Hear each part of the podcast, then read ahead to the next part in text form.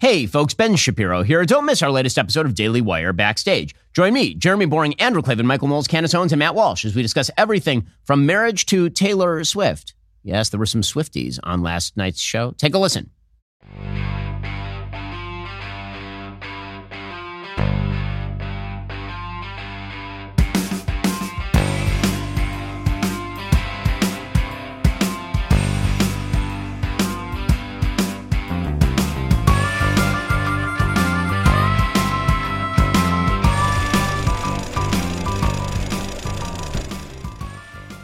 Welcome to the Daily Wire Backstage.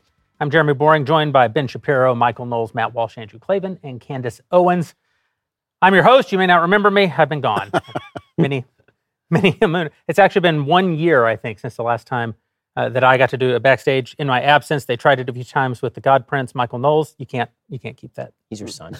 It's. I regret saying it. Uh, it didn't go well, so they just canceled the whole damn thing uh, in, until I got to come back.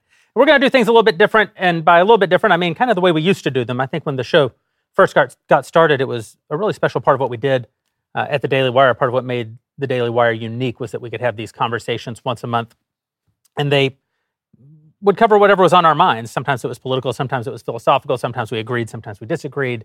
And and as the show grew, as the company grew, the show became more uh, a little bit more. I was a DJ, and we were doing news but you guys talk about the news every day. I'm not saying we won't talk about the news, only that I want the the occasion of us all coming together to maybe be something a little bit more befitting uh, uh, that that occasion and have a little bit more of a long form feel to it.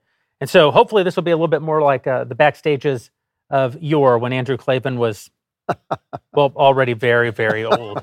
It was just me and Ben yelling at each other. If I remember. Yeah, I remember those days. What's changed? It was great. Yeah. Actually, the very first ones, you guys agreed all the time. And then came the election of 2016. and that's probably why we turned it into a news show.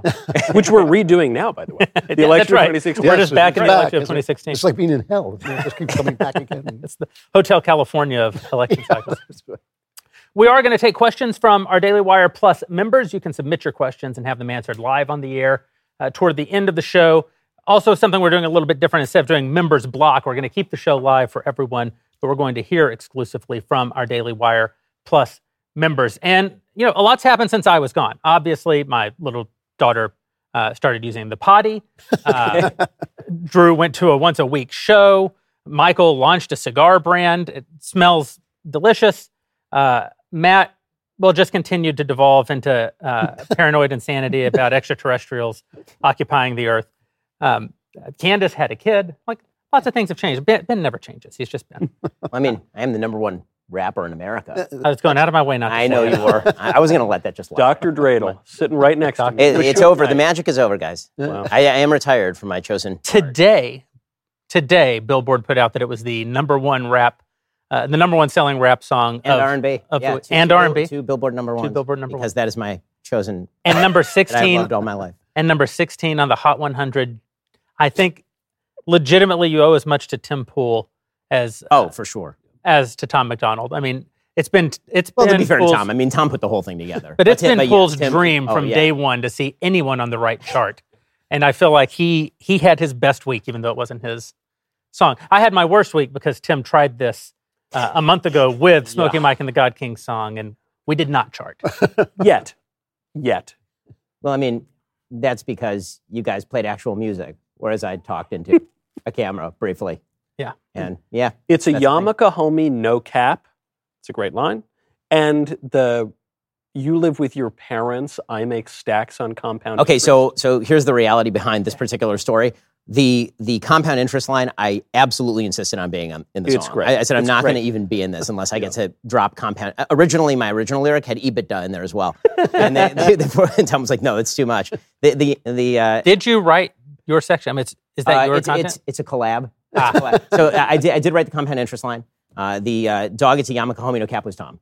Really? Yes. Uh, it's a good Which is line. a great it's line. a good line. great Who came, line. up, who came up with Dr. Dreidel? Because I thought that was so funny. I texted you to say how funny it was. Walked out of my office and fell down a flight of stairs. Absolutely, I did. you, barely, you barely survived. I yeah. barely survived. Yeah, I was. I was. Death can't take this man. Uh, you know, if, if you want to, if you want to know what I look like falling down a flight of stairs, true. Go on YouTube and type in "fell down a flight of stairs to his death." And an animation will come up showing exactly what I look like. Like. But that was right after I texted you how funny I thought that was. Oh, th- th- I mean, there were a bunch of them, right? I mean, there was Yeah, but Judah Chris, Dr. Judah Dre Chris, was- Two Live Was Jew. Dr. Yeah, no, terrible yeah. quality memes? It could might have been. Yeah, yeah, yeah. The, it, was, it was not original to me. Jupac It was, was good. I mean, it was going around. uh, the one I take credit for was Meshuggah Night, which I felt was. That's That's very good, pretty. actually. That's pretty good. thank actually. you. Yes, It, very it good. played a little softer, but there were there were a lot. I will say you you stayed on beat pretty well. So- I was impressed. You were auto tuned. So, I mean, to, to be. There was no melody. to, uh, so, No, so, Well, to, so to, There's a beat. there's a melody. I just wasn't part of the melody. That was part of what Tom was doing. But I mean, this is what my parents paid for 15 years of classical music training for was that I wouldn't clap on one and three. You made me That's so pretty proud. much it. Like, and that was my entire shtick was can I can I talk to a beat? And the answer is yes because I can bow to a beat. Slower than you talk in real life. Much slower. Can I, can I suggest something? What I, I think the next challenge, what I would love to see, is play classical music and make that chart. And, and I'm serious about it. I, I hmm. so I would love to do hmm. that. I would love to do that. I need. I, Are there classical music charts? So- there are, and so my Make guess is actually would be super easy to chart. on the Make a classical chart. music piece, the number one Billboard. no, you make a classical music. on banjo. I- I do know uh, how It's time for a collab, Matt. Br- Yeah. Bring out the banjo. We'll do country. Hmm. We'll do bluegrass. I, I, mean, I, I think it could happen. I think it could work. I wrote a song with my best friend about this girl who we were both in love with in college, uh, called "The Queen of 2D Town," and the whole chorus has a very esoteric Steely Dan line about clapping on one and three, and no human on earth other than, than you would appreciate it. Well, I, thank you for telling me about I'm gonna it. fi- I'm gonna find it. Yeah, I'm gonna find it. and Send it to you. I I don't know. It's I not pretended I know what that means, but I don't. They're they, typically in four four time. There are four beats to a bar. If you clap on two and four, that's the syncopated rhythm. So typically, if you're listening to rap or jazz, you're going to get the two and the four, right? Mm, mm, right. That's that's one, two, three, four, right? That's two and four. If you clap on one and three, it sounds like this: one, two, three, four, which is very square. But if you like play, music. but if you play live music anywhere in America today, and you'll see this if, after I tell you this, you'll you'll witness this. Every musician alive fights constantly with their audience, trying to get them to clap on two and four, Hmm. because the natural thing for a human is to do the uncool thing and clap on one and three. So any Whenever anyone doesn't white matter the people- whenever genre. you see white people parodically dance, Yeah. it's because they're they're this is clapping. the on one. introduction to the jerk with Steve Martin, Yes. That's exactly right? right. Where he he has to clap on one and three. yes, clap on one and three. And so this Wanted brings esoterica to start the show. and Yeah. so well, I said it's going to be a different show. this brings me to the next thing that I wanted to talk about, which is this is a true thing that happened to me while I was overseas in Hungary. I discovered Taylor Swift. And I discovered Taylor Swift on account of my young daughter discovered the movie Sing, which has the greatest soundtrack probably of any movie ever made. And these two little pigs sing "Shake It Off," uh, and I thought that is a that is a surprisingly catchy Yes. tune. I wonder from whence it came, and I Googled as much and was led to this young artist named Taylor Swift. And I watched her music video, and by golly, Yeah. I She's think she's going it. places. you know, she she. I, this is honest to goodness truth. I thought of Candace when I watched it because some people just have it, the the thing that can only be described as it, and uh, no one in this room other than Candace has it. Candace has quite a healthy dose of it. You've never heard me sing "Shake It Off." It's yeah. a different experience. You you you had it. That's- and I didn't say no I one else. invented it. I was yeah. It was just it back then. You gave it the. that- But I watched this video of Shake It Off, and I watched Taylor Swift. And of course, I was familiar with Taylor Swift, but I legitimately, even now, couldn't name a single other of her songs because I'm just at the exact wrong age to have cared about music at the time that she was making it. But she is a genuine star. You watch this video, and you're like, my God, she is. She absolutely oozes it. And then this amazing thing, I come back to the country, and she's taken over the NFL. Like she's actually led You're to part- the largest you're part of the ratings in history psyop, of the is Super what Bowl. you're. yes, that's right. At what point did you the realize she was constructed in Langley Right. to subvert the American right? She's a hologram being controlled by the Yeah. George Soros. I do think Jew that laser the, or something. the Taylor Swift thing, the way that the right played the Taylor Swift so phenomenon is, is one of the dumbest You think- I've ever seen. And the fact that, and other people have pointed this out, you know, you have that image of Travis Kelce and Taylor Swift, uh, you know, the football player and the blonde woman hugging after the game. The fact that some on the right have made that like a liberal coded image is the stupidest, Yeah. It's so unforced error. I've Oh ever seen. And I, obviously, yeah, she's liberal. Travis Kelce's a, a kind of a, a tool. He pushes the vax. I understand all of that, but the smarter thing to do is just to say, fine, yeah, that's that, we, we own her. She's she's a you know it's a heterosexual couple. They're they're going to get married probably. We We, we This take is, ownership. this is, I, I totally agree with this. Yes. The- the- we ca- she might save civilization because a bunch of 30 year old lonely women who are wine drinking cat moms are going to suddenly realize that marriage and children are good if she marries Travis Kelce and has kids. Also, even just the fact of she and Travis Kelce, that's his name, right? It is. the fact of that he doesn't have it, No. and he didn't have any songs. His brother sing, has so I have no idea. Jason has it. Have you seen Jason? No, no, no. partying? I think Jason drank it. I- yeah. he's- Ne- nevertheless, they might be conservative. This is the other sort of problem sometimes with how we talk about everything on the right is that we we stick a pin in this exact moment, but you know, people get married and it does change them. It changes their views. Getting married Yeah. is an actual uh, civilize has an actual civilizing effect. If you look at the if you look at the demographic numbers in any election, single women all vote left, and married women tend to vote right. Uh, so you know, there we we might at least hope that in the act of them having this this relationship, Well, th- there's two the fact that things he- come up. he- when he opened the door for her to get into the limousine, he actually pushed the bodyguard aside Yeah. and opened the door. Women swooned. I mean, it was it Yeah. was amazing. You know, oh look, like that's what I want. There are two We're like- great Twitter We know, accounts you know, that explain this phenomenon. Two, obviously, I get all my modern philosophy from Twitter, and one one of the great living modern philosophers, Edmund Smirk, whose avatar is a picture of Edmund Burke, but kind of like smiling with sunglasses, and he he calls it Swiftian normality, which is what we want. We want to not be freaks. We want Swiftian normality. Pretty girl dates the football player. They get married. They have kids. That's really good. Another Twitter account, who I think I think he's a, a Marxist, but maybe like a right wing Marxist. I don't know. A logo Daedalus he pointed out the reason why we're such freaks about this is because today the conservative party is the liberals right? The, the party that controls the institutions the mm-hmm. party that is now defending the nfl for goodness sakes it's all the liberals who are doing that. The conservatives are the ones who are completely out of power. We have nothing to do with the political establishment the status quo. So oddly enough now the conservatives are the revolutionary force in american politics and as a consequence sometimes we act like freaks when the pretty girl dates the football player And meanwhile, in the NFL, and I, you know, I'm an NFL fan, so I'm a little bit biased, but this is this is another area where conservatives have uh, it's a major unforced error.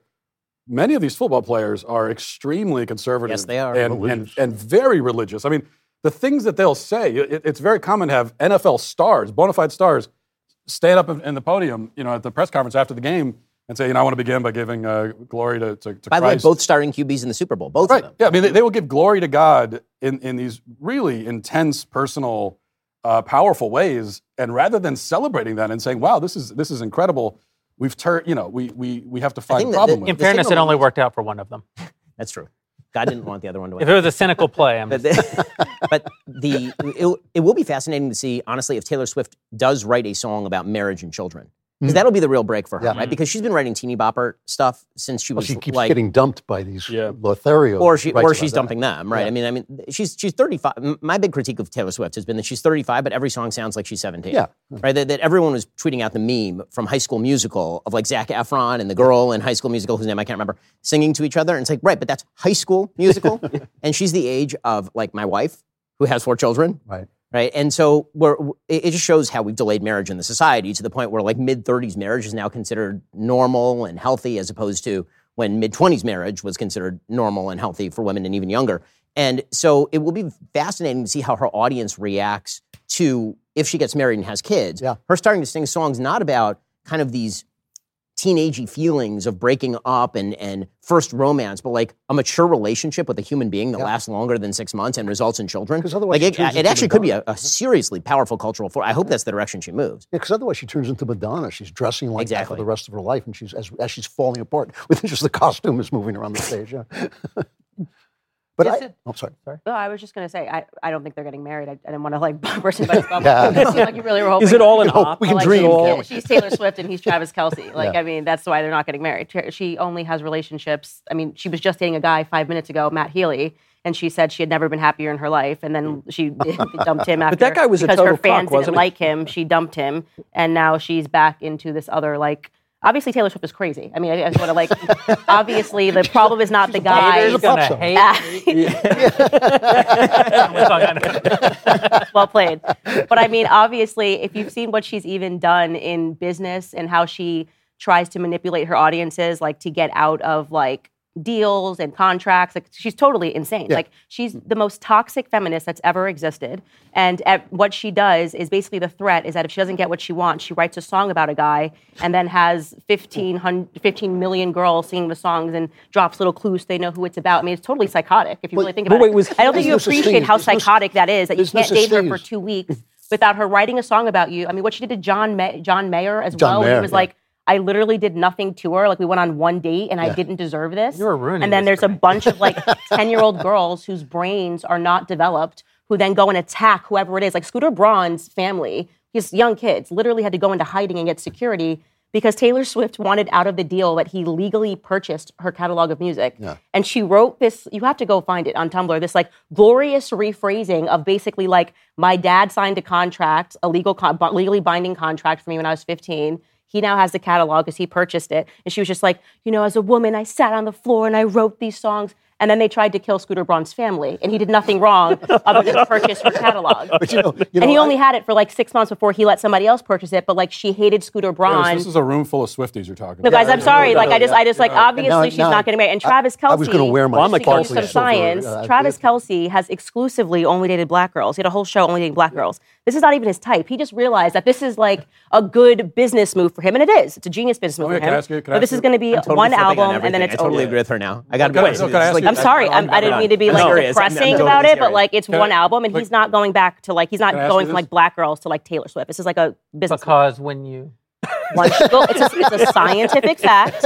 If we have to pull up the articles, we will. The science has been done. me you- Trust the science. Candace, what- You don't go back. You agree? I, I basically agree with everything you're saying about, about, about Taylor Swift. She is awful. I think I think calling her the most toxic feminist ever is quite a statement. Like that's, that's very well. That's No, no, a that's toxic high bar. feminism is when you use being. It's like Kesha, Taylor Swift. They've been Yeah. doing this. It's, it's it's a new breed of feminism. She's a new breed. Yeah, I agree. I'm writing an entire book on this. It's like the Lena Dunham School of Thought. She literally said Lena Dunham taught me feminism, which basically means that you can get whatever you want so long as you're able to sell to people that you're a victim because you're a woman. And she has done it to the tune of a billion dollars. I agree. Like she re-recorded her catalog and resold the same album because Scooter Braun legally purchased her catalog. Her dad was sitting on the board of the company, and she said, "I didn't know it was getting sold. You didn't know it was getting sold. Your dad is sitting on the board of the company. What are you talking about?" But eight-year-old girls don't understand business, so they then just tried to kill Scooter You don't Braun. think she's going a little baby crazy though, and just no, no, her her ovaries are going crazy. She Because I- wants a baby. This guy he, he might get a baby. was That's a Healy- very was Healy the one who, who made her like a permanent girlfriend? Was Healy the one where they dated for like five years or something? Who? The- Healy, her- no, no, no. Healy was the one. She was, the six years one was the London guy who didn't That's want the one any I'm thinking press. Then she had a relationship right after that, and Oh. she burned the the guy that she was with him for six for six Hmm. years. She burned him. Then dated Matt Healy, but then her fans freaked out because Matt Healy is kind of based, and like he made fun of Ice Spice, and she her fans were like, "This is racist." Okay, like, then I rescind calling Is that- him a is that why cock. Ice Spice The was in the five-year one Bowl? is Yes, because Taylor Swift the fucked her like He's a the psycho He's the to do a cuckold, yeah. PR move. that's a psychotic PR move. Yes, Can and so I I, I question have to say that's Yeah, the yeah, only let- thing that made Taylor Swift even palatable to me at the Super Bowl was the fact that Ice Spice was next to her because Ice Spice not knowing what football was and being lectured by Taylor Swift and then celebrating as though she like totally knew what football was by the end of the game.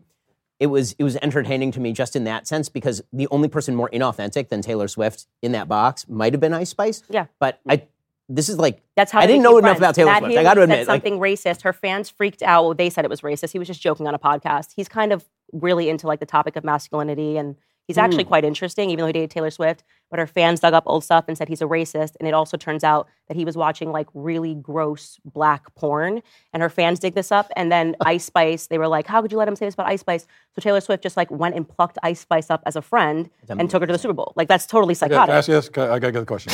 I have to get it out. Utterly we're all being informed. Like, yeah. Well, I didn't, I didn't realize that. So you're the Taylor Swift uh, biographer. I, I didn't. Yeah. realize. what do you? So she is awful. Total, total agreement. And Travis Kelce is a total tool. Uh, and I despise him and the Kansas City Chiefs. Oh, hold on, in I general. got to defend. great. this He's a But hold on. Do, do you agree that strate- as a apart. as a political strategy, do you agree that it was a it's a bad political strategy for the right to go after her and try to demonize her?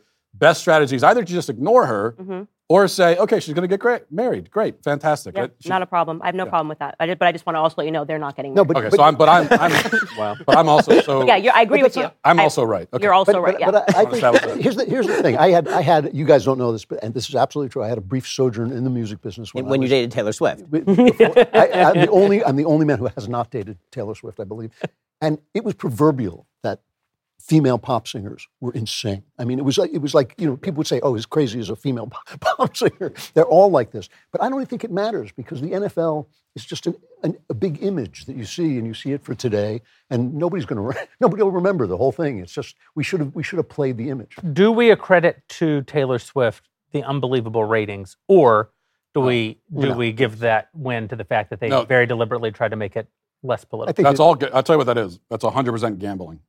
Yes. Mm-hmm. Uh, the reason, that, and that's uh, that's just the fact. The reason why the NFL, well, people love football. It's an American sport But why are the ratings seven percent up? because of gambling. They they recently legalized sports gambling. You can do it online, um, and I lost more money than I will admit to on air uh, this this season. Uh, but that's that's what it is. It's it's because of sports gambling. You can gamble on every single aspect So, of the game, and that's There, there, there was one other thing, which is that, that there was an artificial dip in the NFL ratings because of all the woke crap.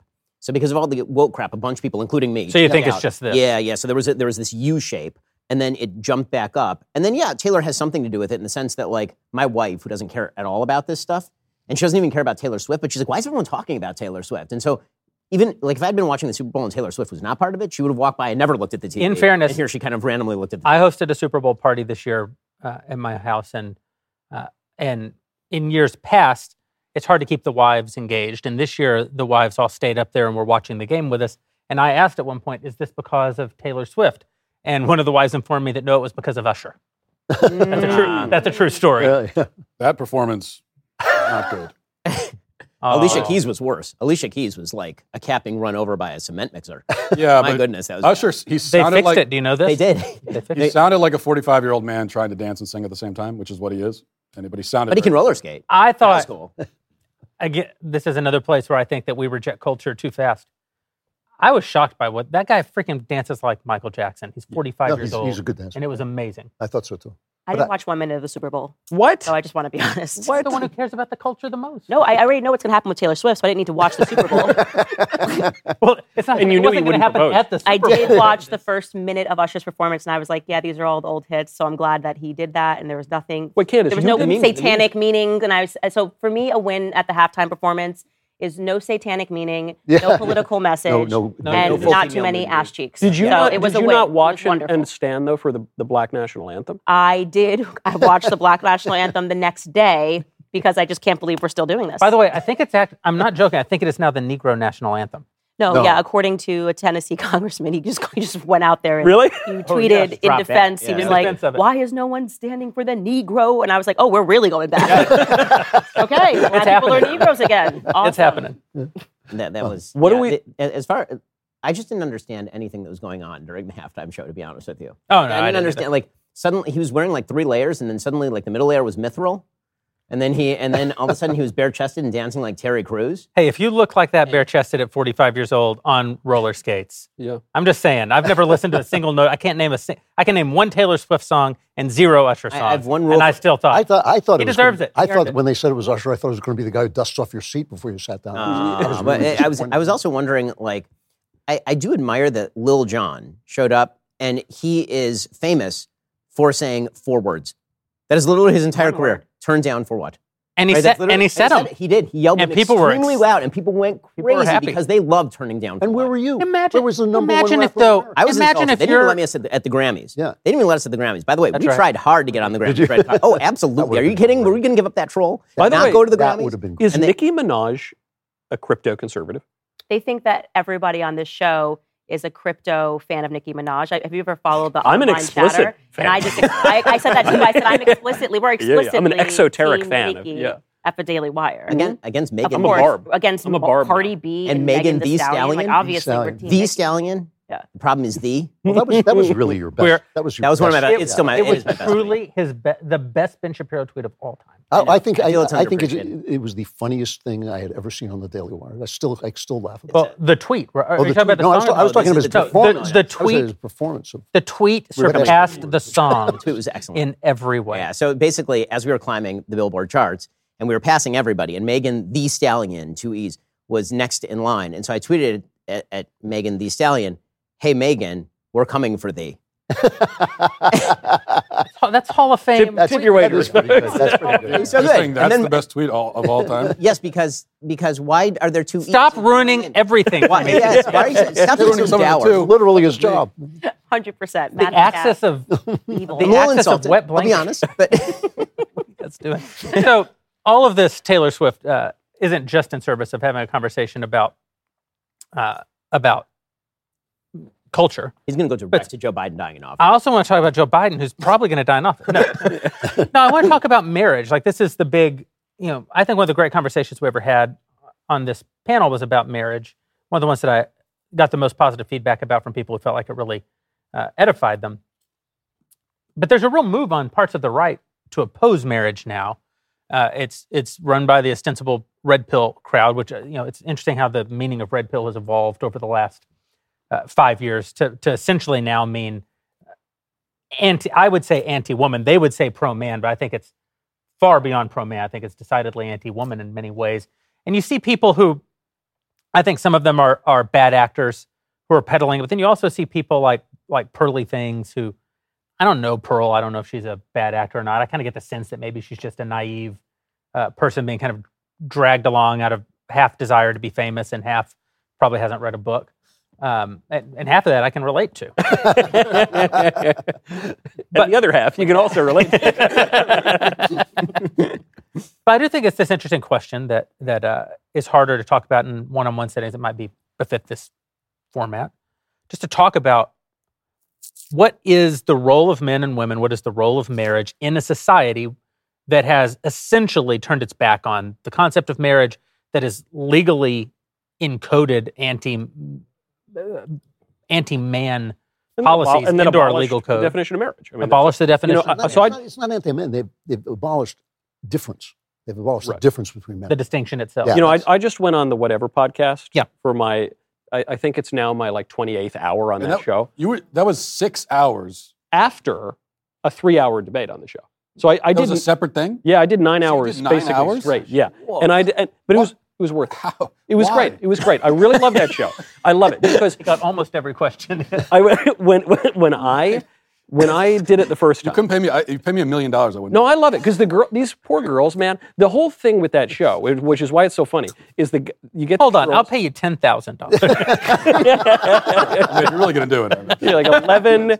No, the thing with that show that makes it very funny is guys go on and they make fun of these girls who have OnlyFans who are like 18 and don't know anything. And then the guys completely destroy them. And then the girls look like dummies. And then the clip goes viral. And I, I felt it would be wrong to do that. I felt I might get a lot of views, but I might also burn in hell for eternity. And I thought about it for a moment. And then I thought, no, okay, I, I won't do it. And so I went on. You And I, also have a rule: never give the audience what they want. yeah, exactly. Never like I was. I went on a great Michael discourse about the, the Treaty of Augsburg. Actually, I, no, so I, I go on there, and I, I just felt it's not these girls' fault. All of them have some weird family situation. None of them. We live in a culture that teaches them a ton of lies. They don't. They don't. They, they have no education. Even if they went to good schools, they have no education. They don't. So I, I felt okay. Let's just talk about what's really going on here. And they're victims of feminism, and the red pill guys are victims of feminism. And the irony about the red pill guys, I sympathize with them a lot, a lot of ways. The family courts are totally stacked against dudes. The culture promotes divorce and abolish the definition of marriage and blah blah blah. But the the red pill guys are feminists. Their their sense of men and women is basically That's this. right. It's just that men and women are interchangeable yes. and go around, screw around, you owe nothing to women. If it's good for women, it's good for men. And that's just a lie. You know, the, the fundamental unit of society is actually not the individual. Right. I love individual rights. Uh, It's good to be an individual. The, un- the fundamental unit of society is the family. It's men and women together who have a love that becomes so real that you make more people. well, to have to have an atom, you have to have a proton and an electron, right? So Mhm. it's like a man is a proton. Like ve- very important, but essentially nothing until it's unified. To have with- Adam, you need to have an Eve. There you So- go. That's where I thought he was going. That's where I thought he was and going. then I was to. going to. I, was gonna- I thought he was going to go for the Steve thing, and Yeah. I, I was just going to. That's why I, Not Steve. I've always uh, Two the- protons and atom does not make. I dare say. I've always with the red pill, you know, and, and I've and I've been in many uh, uh, altercations with with the red. I've run afoul of the red pill crowd many times talking about these issues. And the question I've always had for them that they've never answered, and I'd love to hear an answer from any of them, is that you know because I agree with 95 percent of their criticisms, uh, uh, as you point out, the family courts and it's how it's stacked against men and so on and so forth. What's the other option? Like, okay, we agree with all that. So then men should just be alone and and give up on their on their bloodline and die and their bloodline is extinguished? Like what you are suggesting is despair. You you are telling men that men are already feeling despair. They're feeling meaninglessness. They're feeling lost they're feeling alone. Uh, they're feeling like everything's stacked against them. And so your answer to them is yeah well just that that's the, be, be in despair and then die and uh, my, my point is that, that that's just that's just not an okay answer that can't be the answer And and have lots and lots of sex. Well, but that's that's the Sterile That's sex. what you said. Sterile. Although not as much as a married man. Right, exactly. But this is but this is what you were saying is that that's how it turns to the anti-woman. Yeah. Because it's not about the despair. The way that you find meaning is then by disparaging the people who have victimized you. Right? In, in any victim victimizer sort of narrative, when when there is no actual victim and victimizer and it has to be sort of put together artificially, then the vic- the person who self-perceives as the victim is very likely to then strike out at the person who they perceive as the victimizer. And so for a lot of the red pill men who perceive the woman, the great woman, as the victimizer, the idea is that you lash out at women by having lots of sex with random girls and basically treating them like trash. And it's okay because they said that it's okay with them, but that doesn't I've never understood the argument that it relieves you of responsibility for treating a woman well just because the woman has consented to be treated badly. But but this he's right about the despair. This is go, permeating the right. It permeates the politics of the right. It's the idea is basically it's all over. They think of people basically, Ben, like you and me, as sitting on an ice floe, kind of floating out with, as the ice you know melts away, because we're sitting around thinking about civil debate and you know constitutional governance, and they think that's all over now. And and they're all their despair is permeates the right. And I listen. I listen to a lot of these young guys, and they're talking about bringing back monarchy. They're talking about, you know, they're yeah, they're king. I know you look. What? I didn't but- say anything. I yeah, didn't say anything. yeah, can yeah, you know, but Didn't say a word. we had monarchy. It's not that great. You know, it actually isn't. You, you know, if you think if you think our elections are bad, wait till you see the beheadings. You know, because that's how most of the kings of Depends on England were were beheaded. killed. Yeah, I know. I'm, I mean, You- That's fine. We'll I'm not saying argument I'm not saying we need an imam or a sheikh, you know, or like a sultan. I'm just, you know. wait, But- but am I I missing this? What is the Should- red pill no marriage thing? I feel like I'm pretty in the. Oh yeah. oh yeah, Well, no, that- it's a big. Am I deal. missing? Like Yeah. I feel like I've totally missed this. Yeah, that's, they- the- that's their whole when- their whole position. They, they think that, that But what marriage men is are a what men are what men are anti-marriage? well, yeah, that's the point. They, they shouldn't be, you know. But it's No, but they, he's right. This is true. All the guys that pop up on our Twitter feed. But tell me, I'm, I'm actually missing debates. this. Well, I, this is an I, I didn't that know the marriage thing. is I'm very. So- so pro-marriage. Pearl, Pearl made that argument. Yes. She made Okay, the so argument men literally men should, Should not, not get get married. Okay. Because the institution. But are men listening to that? Like, are men saying that men shouldn't get married, or is that a woman saying that a man shouldn't get married? Well, Pearl. It, I think that there are examples of men saying it as well, but I think Pearl is sort of a, a prominent, one of the prominent voices. A lot of the people. but she's not married. No, no, no. Yeah. Okay. So then that, that I think that's first. That's that's a huge thing, right? I mean, obviously, it's like listening to people that don't have kids tell you why you shouldn't have kids. Like it, it doesn't really work, right? Because when you're telling them about what changes inside of you when you get married, and I think it's very easy to gravitate towards that. That is a feminist message, not to get married. And if her argument is, if your quarrel is with the courts, I could agree with you. Like you know, the courts have done tons of things that are awful that I well, disagree. this- I, I don't even agree necessarily with the courts taking marriage at all. Uh, It was a church thing, and they took it, and this is how we ended up with with gay marriage rights, which I'm very much opposed to. Well, I would say that a Um, big part of the red pill thing that we would all probably agree with is they diagnose actual problems. So Right. when Pearl or, or other people in the movement come along and say, this is a major problem in society, Right. I almost always agree with them. Yeah. It's when they get to the prescription that I think that, the, that it falls apart. The prescription being, you know, lashing out at women generally or, or Well, embracing despair or not, uh, Yeah, kind no, of that's- nihilism. It's a feminist message. I mean, It- you, the that, that irony- is a, a fundamentally to be anti-family. I don't understand how you could identify as a conservative at all, because everything that the left is trying to do, every Marxist principle, every feminist principle, is about disrupting you know the family unit. It's what connects everything from the climate change lobby to don't you know don't have kids, the planet's going to die, to yep. feminism. You know, be like men, we should be like men. It's all a disruption of the family unit. And if you if you are now arguing in favor of something that's fundamentally Marxist, then you have to examine whether or not you're conservative at all. That would, would be my pushback on that. What we're trying to I, I, haven't heard any men say that they're anti so Maybe I need to just. No, I, I, have. A lot of, I don't want to yeah, give them press because they're all jerks to me online. Okay. But, they, but there are a handful of these guys. And the, the irony of it is they, they put, put themselves out there to be these big, virile, you know, pinnacles of masculinity. But their anthropology is fundamentally, for lack of a better word, gay right? Their, their anthropology is fundamentally sterile. And it's, it's saying yeah, we shouldn't get married, we shouldn't have kids, we should just have sterile uh, relations with random women. And, and, so it's kind of how the irony that, you know, we end up at, at the, the topic that none, no one's allowed to name anymore that Matt made a movie about. And, uh, you know, people say, well, that's so crazy, you know, we should dial that back. But that's just a consequence of the very same sexual revolution that has said for many decades now that men and women are, are exactly the same, which comes from feminism, right? So horseshoe I, theory. Totally, yeah. I mean, it's it's uh, this, the logical conclusion of Gloria Steinem is these red pill bros, and they don't, e- they don't even realize it. Well, I'm, what, what I, radically pro marriage. What I, what I run into a lot, I mean, whether these people identify as red pill or not doesn't, doesn't really matter. But when I talk about marriage on my show and I promote it and I talk about my own experiences with marriage, uh, I hear all the time. I mean, the comments are full of people who are conservative who are saying, well, well, that's just your experience. That's a, that's a, you know, you, you know, you got lucky, you have it easy. Yes and uh, and so and, and, you're trying to trick men into this deal that isn't going to work for them uh, just because you happen to find a good woman, and and that and that's the kind of defeatist mentality I, I hear it all the time, yes. all the time. And and what I want to say to these men is like it's no, it, it's it's an easy way to dismiss it, but uh, we're all married in this room, we're all happily married. So we didn't get lucky. It's like you, you, just, you have to work at it every single day. It's, it's, a, it's a choice that you make. And there's a lot of women out there who are looking to make that choice also. Um, so it's very easy to just kind of. It's also to get back to, to, get back to Drew's point actually. So I'm going to back your point before you before you back your own. So the, the the the real question is why that's arising on the right.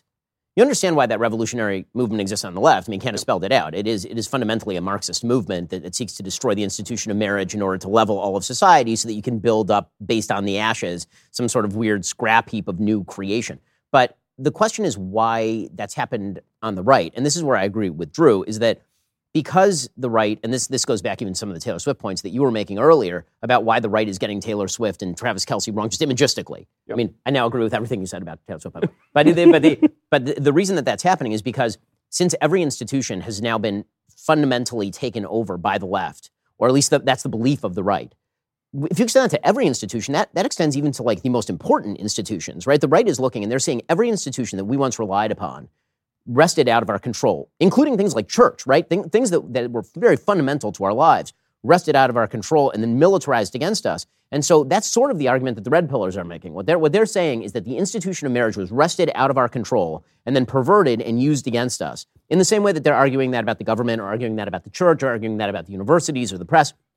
And the problem is that when it comes to marriage, because it's so personal and because in the end, there is no substitute for it, you hmm. can't just despair of the institutions and say build a giant alternative in the way and like you have to actually do the thing that conservatives really should be doing in nearly all of these in all of these modes which is seize control of the institutions back so what the big debate that's happening right now on the right is can we do that with these institutions or do you burn them to the ground and it differs institution by institution, right? I think most of us in this room would say, like, the university system, go ahead and burn it to the ground. Or the, or the legacy media, go ahead and burn it to the ground. But when it comes to the institution of marriage, you can't burn it down. That's not something you can burn down. Well, it's not an institution invented by man, for one thing. Right, exactly. Yeah. And, and, so you, you actually have well, you can to, burn it, but you burn civilization with it. Exactly. And so the and so I think that what's happened is a broad category error that the right has made in being anti-institutionalist broadly.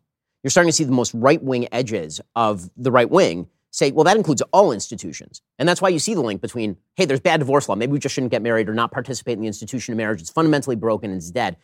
The, the, the thing that the right, I think, needs to get back on board with is no, you, you, the, many of these institutions, even if they seem like they're not savable, are so important that there is no ready alternative to them. And, and so you actually have them, to seize back. Them, and marriage specifically, are based on individuals. What individuals do, that's what the institution will be.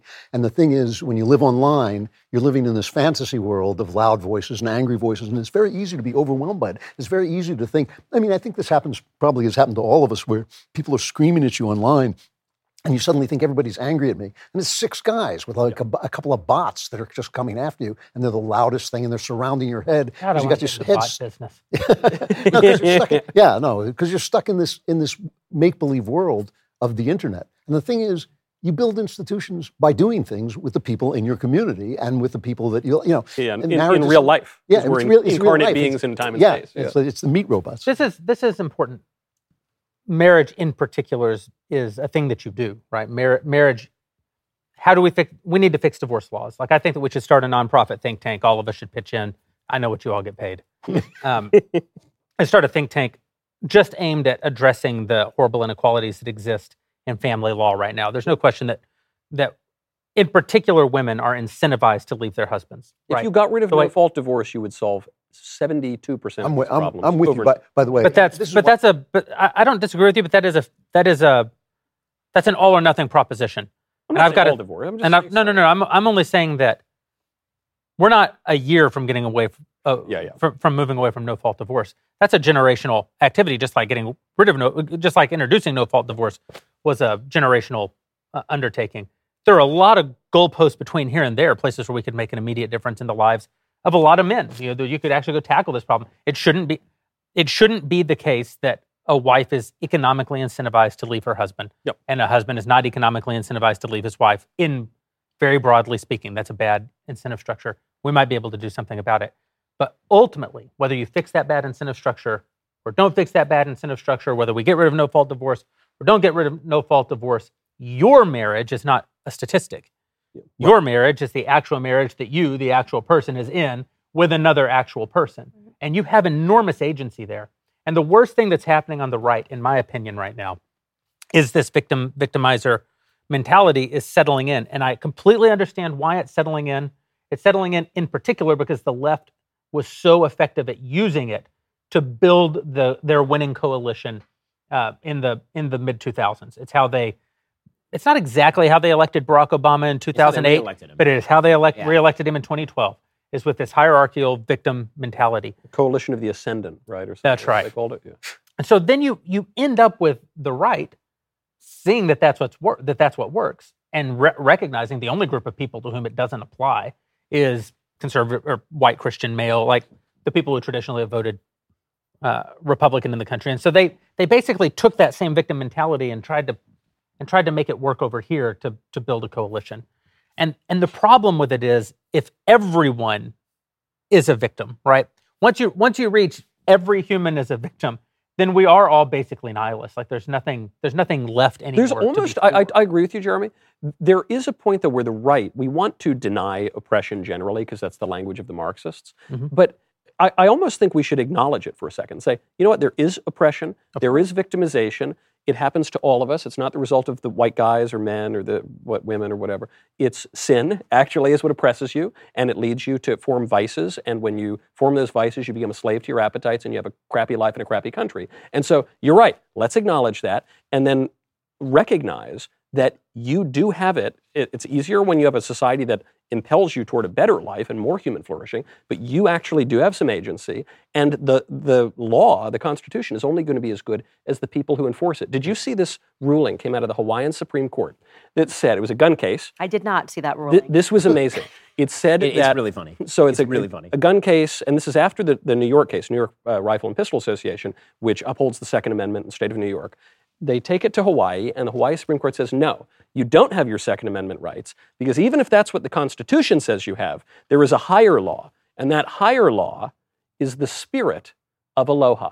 That's seriously what it says. And Really, so, in those words. in, in the face of that, you realize, oh, the Constitution, that and a buck fifty will get you a cup of coffee. The laws, the Federalist Papers, the, all of that is worthless if we have a people who just don't know how to You know, comport Your- themselves. your marriage- You're talking about, Yeah, you're your talking marriage, about the, yeah. fund, the fundamental argument that people make to support their power. So somebody recently said that every political argument is BS, BS, BS. That's why I should be in power. But the normal eh, argument is I should be in power because I will give you safety, security from violence, and I will make the economy work or keep it working. They changed the argument to they want to put you all back in chains, but if I'm in power, you will not be put back in chains. It's a very different argument, and it's not the American argument, and it's the argument that now dominates. So essentially, you're talking about a form, an argument for governance that depends upon your sense of being aggrieved. And hmm. who doesn't have a sense of being aggrieved? I mean, I, I, I work for Jeremy. I'm aggrieved. You know, could I'm- write books, I am a victim. tomes, Yeah. yeah. So, so, so I, I think that this is like we let we let the arguments get away from us. You know, in everything, in everything in our society, as Lincoln said, public sentiment is everything. You can get public sentiment either by making an argument or by inciting emotions or by simply oppressing people, by simply stomping on their neck. And what we have gotten now is we've got both sides, including the right, are just basically inciting emotions. They're just basically saying, run for your life or the, you know, the other guy will win. We don't have any avenue for making, outside of this room, outside of this room, we actually don't have an avenue for making arguments that people believe in. And this is why I find it so infuriating. I fell for this with W a little bit, George W. Bush, if you may remember him, he was president. was, yeah, but, 18 but I fell for this a little bit where I thought it doesn't matter that the president can't speak because it's what, what he does. And now people say that about Trump. It does matter. You have to be able to speak. You have to be able to convince people. And we've lost that power. And that's why this thing with Travis Kelce and Taylor Swift matters because we've lost the power to simply say, this is what's good about this. This is what's bad about it. Whatever. But do you don't have to? Be, uh, you know, I guess my, my I, I agree. Ideally, that would be the case. But when I think about uh, the classical definition of freedom, of free will, is is not just volition. It's not just choosing, but it's perfect willing, predicated on perfect knowledge, perfect intellect. So that's why only God is totally free, and we are uh, more or less free depending on how we control our will and what we know. But and so if you live in a country where people basically know some things and basically can control themselves and they have morality and they kind of practice stuff, then yes, the president being able to make a persuasive argument is going to uh, make you more or less flourishing and more or less free. But if you live in a country where that has been severely degraded as we do today, yes. I actually don't think that if we had Pericles getting up there giving a great oration, it would do very much of anything. I don't know. I think that there are certain things that we could actually change that might change that. I mean, I watch debates now, and this is one of the reasons they say these ideas are obsolete. I watch a debate now. I have no idea what anybody thinks, and I don't even understand why a, a journalist is asking questions. I think like that journalist is not. He's not a journalist. He's a you know advocate. Why is he determining? What Ron DeSantis can talk about, or Donald Trump can talk. about. why aren't these guys just getting up and saying, "This is what I have to say"? You know, Lincoln Douglas didn't have a, a moderator; they don't need it. We have no venue. Well, for I that kind of truly, I truly believe no one should be able to be elected president who doesn't do three hours on Joe Rogan. I'm, I'm not joking about that. I, I no, if I, you I can't sit down for. Yeah. three hours and Yeah. talk about what you actually Yes. Well, that was why the Putin interview was fascinating. Like just the opening hour sermon that he gave. I, I don't think Tucker knew what to, quite to do because that's never happened before. I actually think Like, I'm no I'm no fan of Tucker Carlson. I actually think that he comported himself very well in that. no, he did. I'm saying that he literally said at the beginning. Doing, doing almost nothing. yeah, because he said he thought, is he filibustering? Because this is how unaccustomed we have That's right. become to someone being able Oh, to I sit totally- down for an hour. He just, the eighth century. I was like, oh wow, he's gonna, he's gonna just be quick. No, the ninth century, the tenth. It, it is an incredible thing to realize that Tucker, Tucker thought he was filibustering because he had never seen this before. That's right. We've never seen it before. Obviously, Putin is very bright, right? And we're not used to, we're really not used to that at this moment. But we used to American have that, you know. Like Richard Nixon. And then Biden thinking, this is a good time for me to go up and get on a podium and have a press conference. Like, please don't do this right now when everyone's watching Putin deliver a historical sermon about Now, Russian and I, will, history. I want to say this one. Thing. I don't want. To, I don't want to stick too much on the Putin thing because I do want to finish this marriage conversation. But the best part of the Putin interview to me is that whereas I thought going in that it would mostly be Putin posturing, and of course he, he's a politician, he did posture. It would mostly be him sort of propagandizing, and he's a politician, he did propagandize. But it was predominantly Putin actually telling us what he thinks. Yeah, that was Yeah, yeah. astonishing. That was and aston- you, really and you can say that he's wrong. I think a lot of what Putin said is inaccurate. I think a lot of what he said is wrong. But I far better today understand Putin's motivations than I did before this interview because Putin told me what his motivations are by and large. And the, the, the fact that so many people reacted, especially to that first part of the interview, by saying how boring it was. And then I watched Oh, it. I, I, thought, I thought it was oh. absolutely fascinating. Fascinating. Because, but we're not used to, I mean, he's giving this historical discourse and he's a connecting actions that he's taking today to things that happened 500 years ago. Which, which, so there's two things going on. First of all, as Americans, we, we are used to intellectual, lightweight politicians who would not be capable of, of offering any kind of explanation like that. But also, we, we're so disconnected from our own past and our own ancestry That's right. that the idea that people are motivated by things that happened a thousand years ago is so foreign to us. But we don't realize that this outside of the modern Western world, this is how the entire world works and has worked forever. that that you know for us it's, cra- it's Well, it's outside of- crazy. I- I- outside of even- America. even the- Even, Right, even really, the I United really States. disagree with this. I mean, even in the United States, it used to be that people used to be able to speak to the constitutional values and the development of those constitutional values yes, at time. yes. Right? Not, if you, if you, if you long read, ago. right, not that long ago. If you read this, if you read the, the single best speech that's like this, the, the July 4th speech by Calvin Coolidge on the 150th anniversary Yes. of, of 1776, it's a phenomenal speech. And it really does explain sort of where we are in historical time. And it's, it's pathetic that American presidents are no longer able to do that. That is pathetic. But as far as what Putin actually had to say, listen, I think that, that his view on history is, is deeply flawed. I think that I think that he elides significant facts. I think that it's obviously biased in a particular direction, which is why he does what he does. But the thing that that was interesting about it, and I agree with you, and Tucker, I thought did actually. Uh, I said this on the show. I thought he did a really good job actually just letting him talk. I don't want to hear what the interviewer has to think. I want to hear what Putin has to think because you actually don't really hear that all that often. And actually, it, it sort of underscored to me how aggressive he is because when he spells out the history of, of Muscovy and he explains that that basically everything in the entire region was once Russia, it, you know, it's hard for me to see that as not territorially ambitious. Mm-hmm. But the the kind of broader point, which is that countries have histories, philosophies have histories, ideologies have histories, and those histories have consequences. That's something that we don't have in the United States. And because of that, you can have frauds like Nikole Hannah-Jones walking around not knowing history and falsifying history, and no one even knows what to say to her. So I want I want to cover three things. Then we can, and then there's a major topic that I want to introduce that none of you will have seen coming because it wasn't uh, until right this second. They just told me something in my ear. We have to talk about it. First is we we often diagnose problems. And we it's the nature of our job. But for anyone who tuned in for that entire conversation about the red pillers and their view of marriage, what is the hope that you offer to a young man right now in this actual world, in the world where family courts bias against him in such extreme numbers, where women drive so such a large percentage of the divorces, where he does feel that if he even makes an overture to a woman, he, he runs the risk of being kicked off of his college campus or worse. I mean, what do you what do you say to that to that young man in despair about the institution of marriage right now? What what hope have we to offer? I say this all the time. It's like you have to begin with yourself. I mean, this this thing that somehow the society is supposed to change for you to change is the exact opposite of manhood, as far as I'm concerned. You know, you start out, who am I? What do I want? What am I doing here? Where am I going? And guy, a guy who doesn't understand that about himself isn't going anywhere. You know, part of that is developed in in a marriage, but the way you get to marriage is thinking, you know, this, this show, whenever you're on that show, whatever, I watch a little bit of it. My wife looks over my shoulder and says, "Is that Michael? This show is disgusting every single time." And she says, because. I'm on it. Yeah, That's why. well, Yeah. She says, "Why is he doing that?" And I said, "Well, he's actually the best thing on it, which is true." But it's like it's disgusting to bring these victims of a society on because it's it's a healthy impulse in human beings that they're born into a society and they live according to the rules of that society.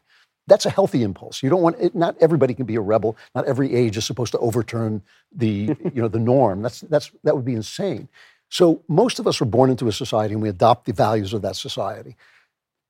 Right now, we're in a position of climactic change. We're in a, a, a position where a generation, my generation, is passing away, possibly by the end of the show. And and Are there any is- stairs? And these transitions usually don't go very well. They usually are filled with violence and, and upset. This is the moment when you have to say, "I stand here. This I, I stand in this place. I am this person." All of those guys who are making fun of those girls, they're, they're actually an underlying assumption there that they are somebody else looking for something else. And if what they're looking for is a lot of sex and I conquered this and I conquered that, you're right. That's essentially homosexual. you know, it's, it's essentially a gay lifestyle. But but if they're they're actually talking about the opposite of what those girls represent, then live that way and live it out loud. Yeah. You know, I mean, this is this is that moment. This is that moment when if you are not saying, I, I'm an anti-feminist. I think feminism was a mistake. I think just like what you were talking about before, they identified real problems. You know, there were unfairnesses and all that stuff. And they came up with the wrong solution. Yeah. I say this all the time, and people are always going, "Whoa, whoa, whoa, whoa, whoa!" Conservatives are saying this. They're saying like, "Well, you know, don't you, you, but you do believe this, but don't get me wrong." And also, yeah, get me wrong, get me wrong. I think feminism should be thrown out. I think it was a mistake, and I think it was it was the wrong solution to an actual problem. If we don't live like that, if we don't live speaking out, if we're constantly dropping our voices when we say the the truth, we're done for. We're done for. And I would, I would that's say that's my line to individual men. that, and I think also to build off that, the hope for for men, and this is also to your point, Jeremy, is that we are not condemned by the choices that other people have made Right. in their own lives. Right. So, for example, the, the, this supposed statistic that 50% of marriages end in divorce, which, which is basically made up, but let's just pretend that it's true for a moment. It, it's like, okay, but that's not my marriage, okay? Because I am being, that statistic is being weighed down by a whole bunch of people who, who, who made all the worst choices and their marriages failed very quickly. And so that's how you come up with a 50% statistic. But if you do basic things, like for example, if you're religious, if you you know, uh, if you just uh, spend time together, if you you know, if you if you listen to each other, if you're honest with each other, The great advice Andrew Klavan gives to young men: don't have sex with people who aren't your wife. right? don't- do- ba- if you do good basic advice, things, if you do basic things like that, your your chances of not getting divorced sc- sc- are, are are much much better. So you don't just the the fact that this has happened to so many other people really has no bearing on you and your own life, and that's the message I The, the basis also of hope here in this regard is the basis of hope generally. Hope is not optimism. Ho- optimism is just a sentiment. Hope is a fact. It's actually a theological virtue, and it's based on an objective reality. So this sounds a little mamby-pamby pie in the sky. I think this is the, the best cause of hope for young men, which is there is an objective reality outside of you. Marriage is a thing that is not just or primarily about you. Marriage is a mm. sacrament. It is the meeting of two people who take a vow before God and before the law and before the community, before the public. And you say you're going to do a thing and commit to a thing, and your love is going to be so real that there is another person that comes out of that. And things are known by their purpose. The purpose of this delicious Mayflower cigar is to smoke it. The purpose of the leftist tears tumbler to, to quench my thirst for leftist tears. Men have a purpose too. Marriage has a purpose too. So pe- uh, people, I think, fear when they get into an argument with their wife, it's going to be some negotiation or some some mere battle of wills that's totally irrational. No, we have reason. You can actually uh, resolve many conflicts using your reason and coming to terms and just doing the things you're supposed to do. To quote Don Corleone, talking to Johnny Fontane, you can act like a man, even when it kind of hurts your feels a little bit, even when you're kind of tired and you worked hard and your kid is screaming. Well, just do your duty. You know, people have a purpose, and virtue is doing excellent activity over an, a period of time. And that, that you know the nature, frankly, by the activity that you're doing. So do what you're supposed to do, man. It is true that one of the big red pill voices out there, I won't name him either. He is somewhat well known, um, and and I saw him railing about how these Daily Wire guys all talk about marriage, and not one of them will actually sit down and talk to a man who's been hurt by the injustices in our in our family law. And you've all, you know, my wife left me and destroyed my life and took half of my money and more than half of my money. You know, and he goes on this long, long rant, and then he gets to the end. And I kid you not, and he gets to, and and yeah, I lived on the road and I made a bunch of mistakes, you know, but I uh, blah blah blah blah blah blah blah. And I thought, oh, you're blaming the institution of marriage for multiple affairs, not not a mistake that you made, a lifestyle that you embrace, an anti-marriage lifestyle. You were living outside of your the vows of your marriage, and you're upset that your wife decided to formalize that. Uh, to formalize that, and we could say that maybe in a no-fault divorce uh, situation, she she would still have a claim. There might even be societies in which she wouldn't have had a claim. None of that's actually the thing being debated. The thing is, you can't be unhappy that your marriage doesn't work if you didn't work on your marriage. This person obviously didn't. And this brings me to the last thing I want to say, which is that you never know out in the out in the wide world and, and all the craziness who who's actually a good guy and who's a bad guy. I mean, sometimes you know who's a bad guy. It's often hard to know who's a good guy. Would anybody sit down and talk to Pearl? I, I invited her Yeah, on the show. I feel sad that I, I I actually missed this. I don't know how. I'm, I'm I feel like I'm on the internet, but I missed this trend, and I would definitely sit down with her because that makes me sad that a, a woman not aspiring to marriage, your life gets so much better. I talk about marriage the entire time on my podcast because I want women to know that, and it's it's not a message that's often reflected in culture. If you look at just this integration of, of shows, we've talked about this on past back, backstages, but you know I grew up watching the Winslows and you know all that great Nick at Night TV, the Jeffersons, and it was all about family togetherness. And now what's being projected on the screens is that you, men cheating on men, love in hip hop style, you know.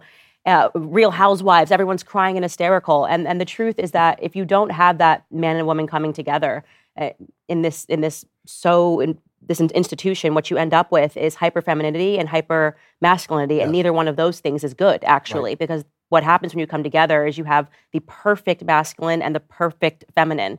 I would agree to those men that feel impacted and hurt by what's happening. I, I very much agree with I, I actually believe that we're living in a matriarchy. Um, and that's why life it's hell. It's hell on earth right now because women are in charge, even though we're saying we're not. Um, and they're, And they're not even mothers. They're likely responding to the matriarchy. I'm radically uh, anti-feminist. You're anti-feminist. I'm radically anti-feminist. I'm like willing to give up, forego voting to let men do it because when women, you know, we just are too emotional. I like men are hyper. Yeah, I'm, I'm, I'm there. Like I would do it Yeah. easily if it would, the vote was up tomorrow. But because hyper femininity yields to really bad things, women's emotions get hijacked very easily. Yeah. Men's aggression can get hijacked when you get the hyper aggression. When you come together, you weed out those hyper elements. And so I am I am a marriage stan, as the kids are mm. saying. I've learned the slang. Stan is stan is a new slang. Have you ever noticed? Have you ever noticed that in the old days, like the old movies before I even I was born, if, if you can imagine that, the, the guys were like small guys, like Humphrey Bogart and you know mm. Clark Gable. They looked like guys, and the women looked like women. And then right around the time that feminism had its first surge, which was in the '80s, you got like Arnold Schwarzenegger and mm. Sylvester Stallone. And I used to sit and think like. Who are these guys? All they do is shoot people, you know. Like they don't, they don't have any romances. You can't, you couldn't watch Schwarzenegger kiss somebody. It would be like an act of murder, you know. It's like they would have these gigantic guns, and I felt like, what the hell, you know? That's that's actually not a story. I hmm. mean, men, you know, it's it's tough to be a man because you're the guy who has to be in a fight if somebody insults your wife, and you know, you may not be that guy. You may not be a fighting guy. Th- those were the old movies. The old movies were guys a who were small and normal and just had the guts to do what they had to do, and and b also like they they they stood you know they stood for a thing and they were a thing, but they didn't just they didn't weren't just these incredible. What Well, that's said, it. So I think you're missing one step only in the Hollywood evolution if we're going to do this, and I, that is that you had kind of normal, iconic masculinity in the 40s and 50s, and then in the 60s and 70s you had the feminization of men. And then you have the uber masculinization of men in As a reaction. Yes, everything is reactionary. Everything's a pendulum. Women- and that's yeah, women- as well. Women, when we get to it, man, the matriarchy. One, now that I've said it, you'll see it You everywhere. give them your pinky, you know? So I don't want to talk about news. I, I led the show by saying I don't want to talk about news. but But something happened since we've been sitting here that merits discussion, and that is that Is the president Uh, still alive? the president is still alive, and that is that a Mayorkas just became the first sitting cabinet member since the 1800s to be impeached mm-hmm. by Who did- Congress. Scalise got back? Mayorkas, Mayorkas. Mayorkas, Wow. Wow. So, by the way, uh, 214 to 213. the, the last one was William Belknap, Secretary of War in 1876. Yeah, you know, I I, was, I was just going to say. I've been waiting for this one. Uh, there, there are going to be a lot of Democrats who start arguing that there's no basis to impeach him because they're merely impeaching him on maladministration, which is not a sufficient cause for impeachment. In the impeachment, the only other time this happened of a cabinet member, it was for failing to fulfill his duties. And in this case, I think one would argue that that uh, Mayorkas is being cr- criminally negligent here. He's actually violating the law. And uh, and and you know, if you're not going to enforce the most basic law of a country, which is The spirit of aloha. Right? the spirit of aloha. That's right. You know, it's like Mayorkas. He's just undermining the aloha spirit. Uh, you know, then then what would then there would be nothing to impeach a cabinet secretary. Well, they for. should impeach Joe Biden for the exact same thing then, because he's Mayorkas' boss. Yes. Right. I mean, the ultimate responsibility to enforce our borders does not sit with the Secretary of Homeland Defense. That's that's his- Homeland Security. Home- Homeland Yeah. Security, which is a Dumb department. 20, 20 year old department. Yeah. It sits with the President of the United States. Well, so here, this is why I, I actually see both sides of the vote in favor and against. So it, when, when, it's, when, when it comes to impeaching Mayorkas, first of all, he's not going to be convicted by the Senate. So obviously, it's just for show, right? It's, to, it's, it's essentially the same thing as censure. It's just saying he sucks at his job. And he sucks at his job so much that he shouldn't be in his job. And okay, that's fine.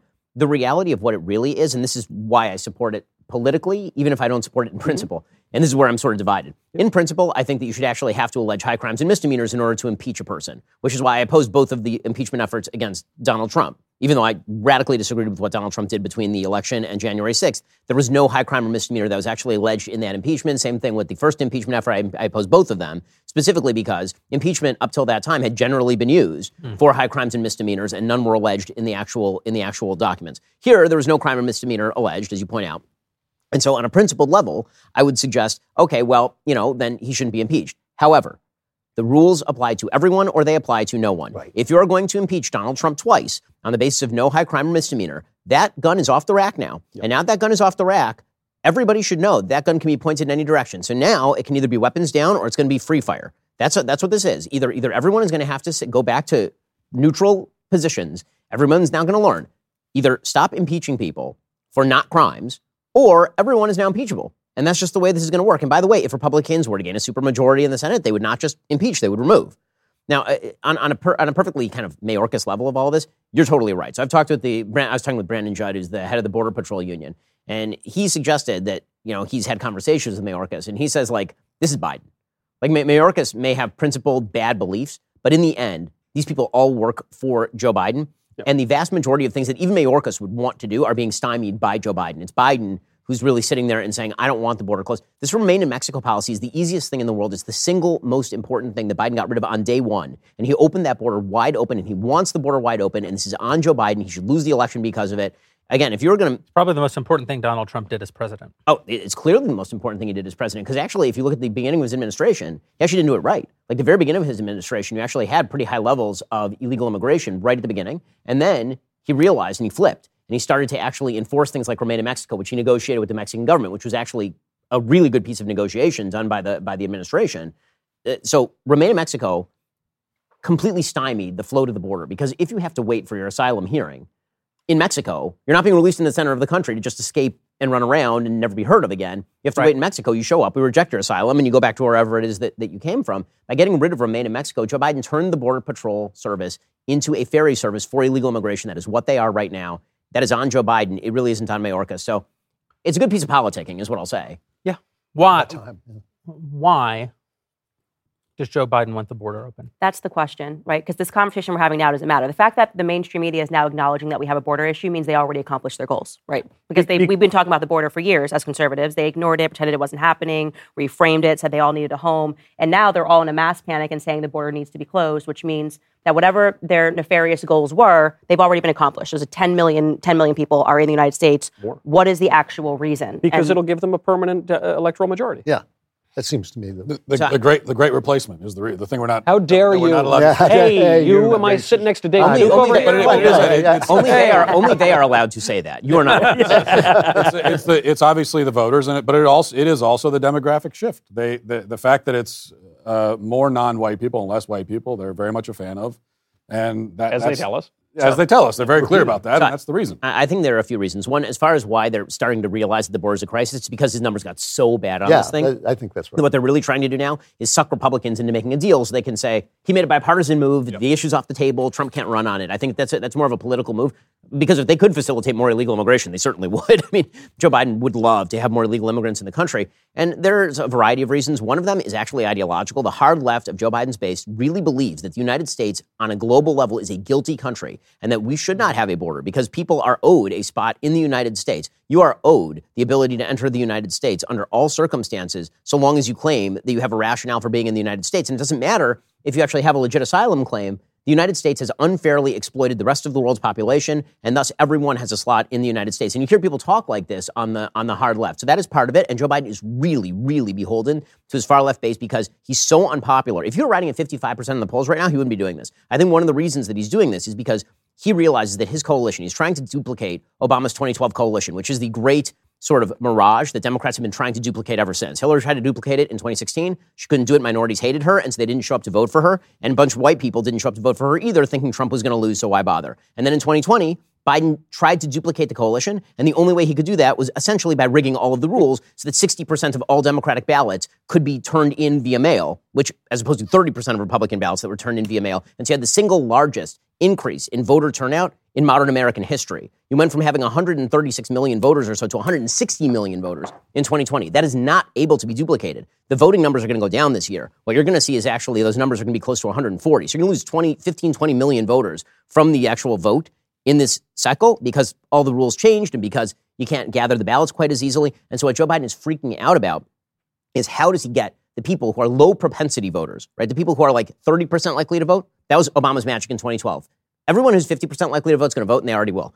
Everybody's 30%. Can you get those people to vote? The magic for Trump is that he does that with some of the Republican low propensity voters. The problem for Biden is he really, really does not in the absence of all the rigging of the rules in 2020. And so what he has to try to do now is jazz up the minority base and jazz up young people, right? This is why he's caving on virtually every issue to like the most radical people in his party And so that, that's another reason. But obviously, the idea that he wants to bring in a huge group of people who will vote, the lie that they're not going to vote because they're illegal immigrants. No, what's going to happen is these are all disproportionately, not all, they're disproportionately young males, and they are going to get married to American citizens who already have status, and they're going to be sponsored for a green card by the people that they marry, and then they will indeed vote. So I, I want to talk about borders broadly in a minute, something that Michael and I have been talking about. But you know, you you said the Great Replacement, you said demographics. A part of it is that they're trying to change America from a predominantly white nation to a not predominantly white nation. Ben, you you've taken a lot of flack online for commenting a couple times over the years that you don't give a damn about the browning of America. What do you mean by that? I, I don't care about the race. I care about the ideology. I don't think that they care about the race, by the way. I think they care about the ideology. If they could import 200 million liberals from Sweden, I think that they would do it. But isn't I the think- point that just it it so happens? I'm not saying it's good. I wish we could shift the whole black vote. I wish we could shift the whole Hispanic vote. But it, we just haven't. It just hasn't happened. Well, I mean, uh, but I don't see how that's relevant. In other words, the way that the left likes to slander the right when they talk about things like the great replacement theory is by suggesting that the reason that the right is opposed to mass migration from these countries is because they want fewer brown people. The point that I was making is we don't want mass migration from countries that don't share our values. I don't care whether they're brown, whether they're green, whether they're white. Like, it doesn't make a difference to me. If you come from a country where you are used to gigantic government services that take care of you, and you're coming here to be reliant on those government services, or you don't share American feelings about how family ought to work, or or about how government ought to work, or about many of these values. I don't care if you're pulling those people from Latin America, whether you're pulling those people from like the most liberal parts of Europe. Like that doesn't matter to me. The ideology of the people who are coming in matters to me. So when I say about the browning of America, again, I don't. Race is of no relevance to me, insofar as it's just race. This is the another- ideology but matters. I- This but is I think- I another think area where the right has despaired, though, because they really do believe that there's simply no way to change. You know, there's no way to change the way these people think, the people who are coming and think, and so they're just now talking about ethnocentricity in in ways. Well, I think they're falling into a trap. Meaning, Yeah, that- I think so, that- too. Meaning, I don't think that they even have to make that that argument. Like, I agree that many of the people coming in are not going to change their minds. Right. That's why Democrats are importing them, is because they won't change their minds. I think it would be weird to go to UK or like I guess this is happening now, but I do think it would be weird to go to Sweden and then like everybody was black. Yes. I don't know. Like Yeah, I yeah. think it, it does Yeah. it does kind of Yeah, matter a bit. but like those- it would but those be it's, countries are it's- based on race. Yeah, I mean, I'm Well, not th- saying it is slight. Th- th- this is an important distinction, I think, because Sweden is Sweden and has always been Sweden. But what And if they just because suddenly yeah, race. yeah. But America hasn't.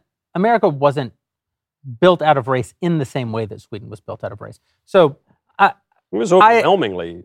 It was No, but if you put aside if you put aside the color of people's skin, it was a bunch of people who had been at war for two thousand years. The Europe, Yeah. were kill, the people in Europe were killing each other the entire time. But you know, if Yeah, but race, go. no, but, but race has everything. I don't want everyone Ben, to be Latin yeah. American in America. I don't am I like it- a bad person for saying that? Yeah, like am I going on a race- headline tomorrow? race has, Probably. Race has everything to do with it. I mean, Ben, you said that you don't think that they care about the race either. They care about the ideology.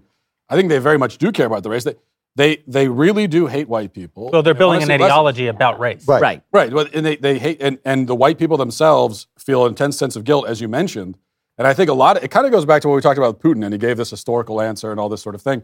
And you could disagree or agree with that, but he's got, his, and, and Russians in general, have a, a great sense of, of the history of their people.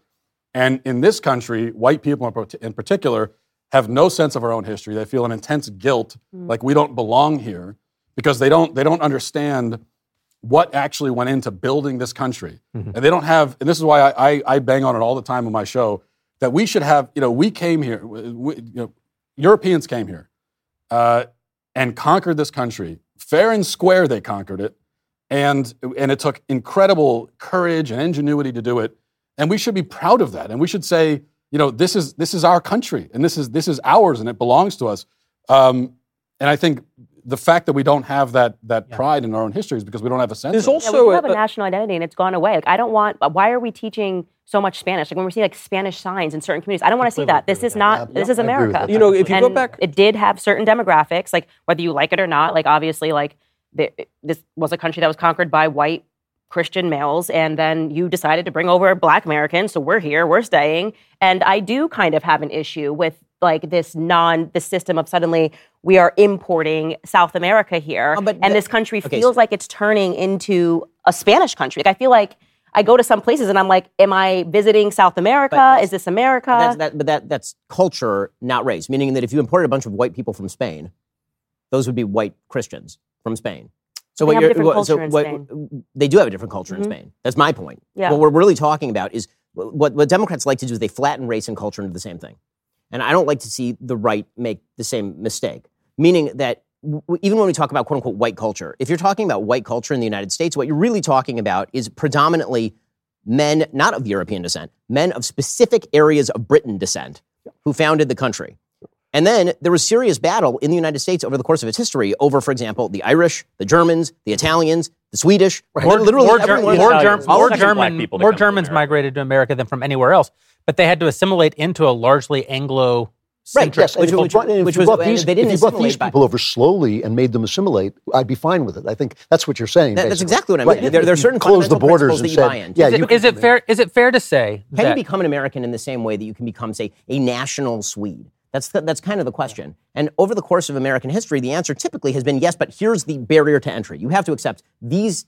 But all, but also there was American. also there was a timing component, which is the melting pot can work if you actually have a melting pot, and if you import more things that are like what's already in the pot and fewer things that aren't, so that the things that aren't become more like the things that are, instead of the thing that is becomes more like. and, and you, and you Exactly teach them that because you're proud of it. because Can you this is can what you we- we assimilate love, you know? a Guatemalan into America? Yes, of course. Can you assimilate 60 million That's the- Guatemalans? that- Yeah. there you and you know, And you end up with Guatemala. The, and this point, I mean, to your, to your That's right. point, Candace, it is.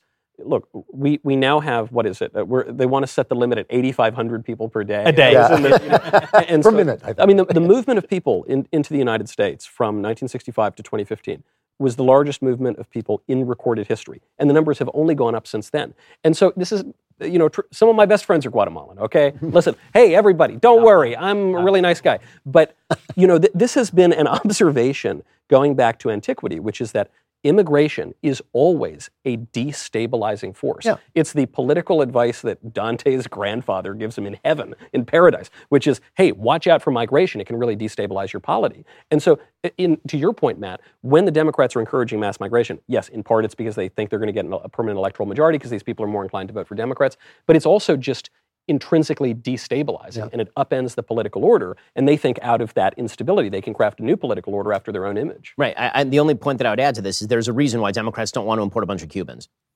yeah, right. I mean, like, That's why they, like they the- stopped wet foot, dry foot. That's exactly right. Like they'll, they'll, they'll open the southern border totally wide to people who are coming from the northern triangle in Mexico. But when it comes to Cubans who are trying to escape a communist hellhole who are going to vote Republican in Florida, then it's like, no, we want no part of these people. Right. That's why I say again, it's it's politics and ideology. That, again, this is not an argument for broader immigration. we also live in this weird moment where in in the wake of the second world war we essentially ascended an international morality based on the permanence of borders Mhm. and we essentially said the definition of a good nation is one uh, who never tries to expand its borders and the definition of, of a bad nation is one who does attempt to expand its borders and therefore anyone who aggresses against anyone else is automatically bad this was a way that we thought we could keep the peace. But A, no one ever lived by it. America grew its total landmass by over 33% after the Second World War while pretending that its highest virtue was not to do so. Um, but also, in addition to just the hypocrisy, it just ignores the fact that a, a nation state is a living thing and all living things grow or die. And so when you lock the borders of a nation, even sort of morally, even if you don't actually live by that standard, because we imported all of Alaska, but when you lock the borders of a nation, you essentially doom it to a kind of death. And now you've taken the energy of expansion, which is a natural, be fruitful and multiply, it's like the original thing that God spoke into life uh, uh, in the garden, even before sin enters the world. Be fruitful and multiply, expand, grow, be optimistic, try, try to advance. You, you've locked that in. A culture that's locked in begins to die, it begins to fade, it begins to not produce children. And now, especially because we don't have a melting pot, and one reason we don't have a melting pot now is we have a multi, multicultural welfare state. As you grow the welfare state, you cannot have the bottom strata of society become smaller. And so they have to import workers, right? Yes. And they're because Great Britain can't grow anymore, it has to it has to Im, it's lost its animating spirit and it has to reach out and import half of uh, half of Muslim Africa into its into its nation and now Muhammad is the number one baby name in the United No, no, no, no. Let's correct that. Muhammad is not the number one name. It is the number one name, but let me explain how that works. Because people, I see people saying this, and I'm like, this is just so inaccurate. Basically it's because they all name their children Muhammad. Sure, yeah. Which like, you know, so- no, that's literally why. Because There's they put, still- yeah. sure, there's so still it's, not it's, more- there's not more Of of them. all named their If, yeah, John. if Yeah, ever, all of us name our for kids sure. John, like that's But like that's culturally why they do that. But But there's still a lot of them in and London, also the you know? reason that they're in the UK. Are, I'm sorry, were you were you suggesting that they're intentionally importing them over to the UK for work? Yes. I Mm, think that they have to have they have to grow their tax base because they're in demographic collapse. Well, they started doing that, but then they had the, the, Yeah, I think it's the like a- Syrian it's- revolution. Yeah. Yeah. They had what? They had that Syrian influx of Well, all there, there was a, there's the And then there's like, humanitarian. Yeah, there you impulse, go. I mean, it kind of what- started with Libya, and then it's just Right, been but I like think, I a, think one of the things that, that, Refugee that one of the points Yeah. that Jeremy is making is that one is sort of an excuse for the other, meaning that they they were intent on on bringing in vast. I mean, this is certainly true in the United States. We're, we're seeking to import a cheap labor base into the United States and undercut the wage base. I mean, that, that- that's clearly something that's been happening We, we economically. also we have to time. listen. We have to listen to the other side when they give us. Not to re- repeat myself, but they will tell us what their reasons are for wanting uh, mass immigration and not enforcing the borders. And the number one thing they'll say is that we don't have a right to have a border Right. because we don't really have a right to the country in the first place Yes, Right. sure. because we stole the land. And that's why I think as conservatives we have to be much more aggressive in meeting that challenge because usually what will conservative either we won't we won't address it or we'll sort of agree with it and say, well, yeah, it happened, it was a terrible thing, but you know, we're here now. I think we have to we have to have a much greater sense of our own history. Oh, Europeans taking over the continent is one of the great things that's happened in human history. but it's With- but- with- but without, without, without America, this globe is doomed to be a hellscape. I I, to, I totally agree, but that's that's a case that is I think rarely made by the right. I agree. Of course. We rarely Totally. talk about the pride we have in conquest itself. That's a great And that's essentially what I'm saying too. that's, that- that's that what you're saying a too. I was nation going has just to have about to a- say. an Yeah. expansive animating premise. You know, you and know, if you if you read Churchill when he's a kid, what's so amazing about it is that he's a completely animated Victorian Britain, right? Like he's a yeah. And he's, you're, he's you're an making, empire man. You're making, you actually are making a radical and really interesting and uh, undeniably true statement, which is that that you you grow or you die. You know, you read you read Shakespeare, and all in all the plays, it's always like there's a season for war and there's a season for family. There's a season where you get together and create new people. But the the idea that you can stop fighting one another and stop expanding and and continue to live with frozen borders actually doesn't work. And the, and the thing about it is, is you kind of hope you what we were kind of hoping for, as the Europeans were hoping for, just before they destroyed their culture in 1914. But it, what they were hoping for was that you do it without violence. You do it through Right. ideas. You do it through cultural appropriation. Essentially, you say, you know, take over. You go you go into a country and say, live like we live, and and you that will be better. And that's the way you that you expand. But people don't do that Right. so Well, much. there- and there they like to kill each other. You know? There's another thing that happens. There- there's something that, that happened in the 19th century when the United States hit the other coast, right? When the United States made it to the other coast, the, the, the kind of exploratory nature of land, what it meant to be an American ended. And then something else had to take its place. And what took its place was commerce. What Yeah, took, but what, what took work, it, yeah. eh, but it, but it, it, it actually did for about 100 years. For about 100 years, it actually really did work, which is why America is the commercial republic and the most powerful country on the face of the earth. Yes, we have great natural resources. Also, we kick economic ass. I mean, this country is dominant economically, and and that's because we didn't just build out; we built up. Meaning, the idea was that we were now going to build economic greatness. The new the new explorers were not people who are necessarily going to find uncharted lands because all the lands have been charted. They're going to discover new things. They're going to create new products and services. They were going to be like Elon Musk and find Mars. Right? I mean, they, they were, we were going to shoot for something that was that was that was higher. And then we decided that we were complacent. We weren't going to do any of that stuff anymore. What we were going to do is we were going to shuffle around the tiles. Where we were, we were everything was good.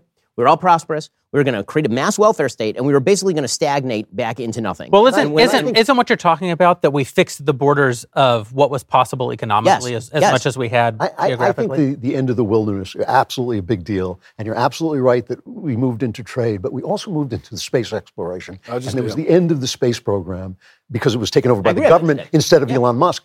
Because it was taken over by the government, it did a couple of fat, fancy things and then died. But there is this animal spirit that exceeds trade.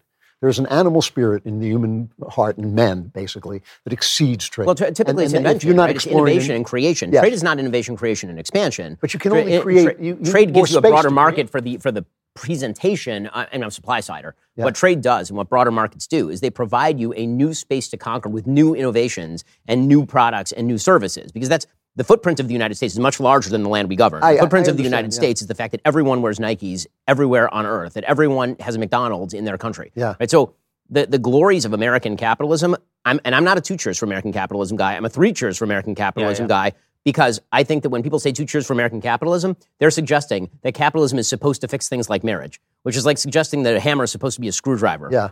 Capitalism, for what it is, is the greatest thing.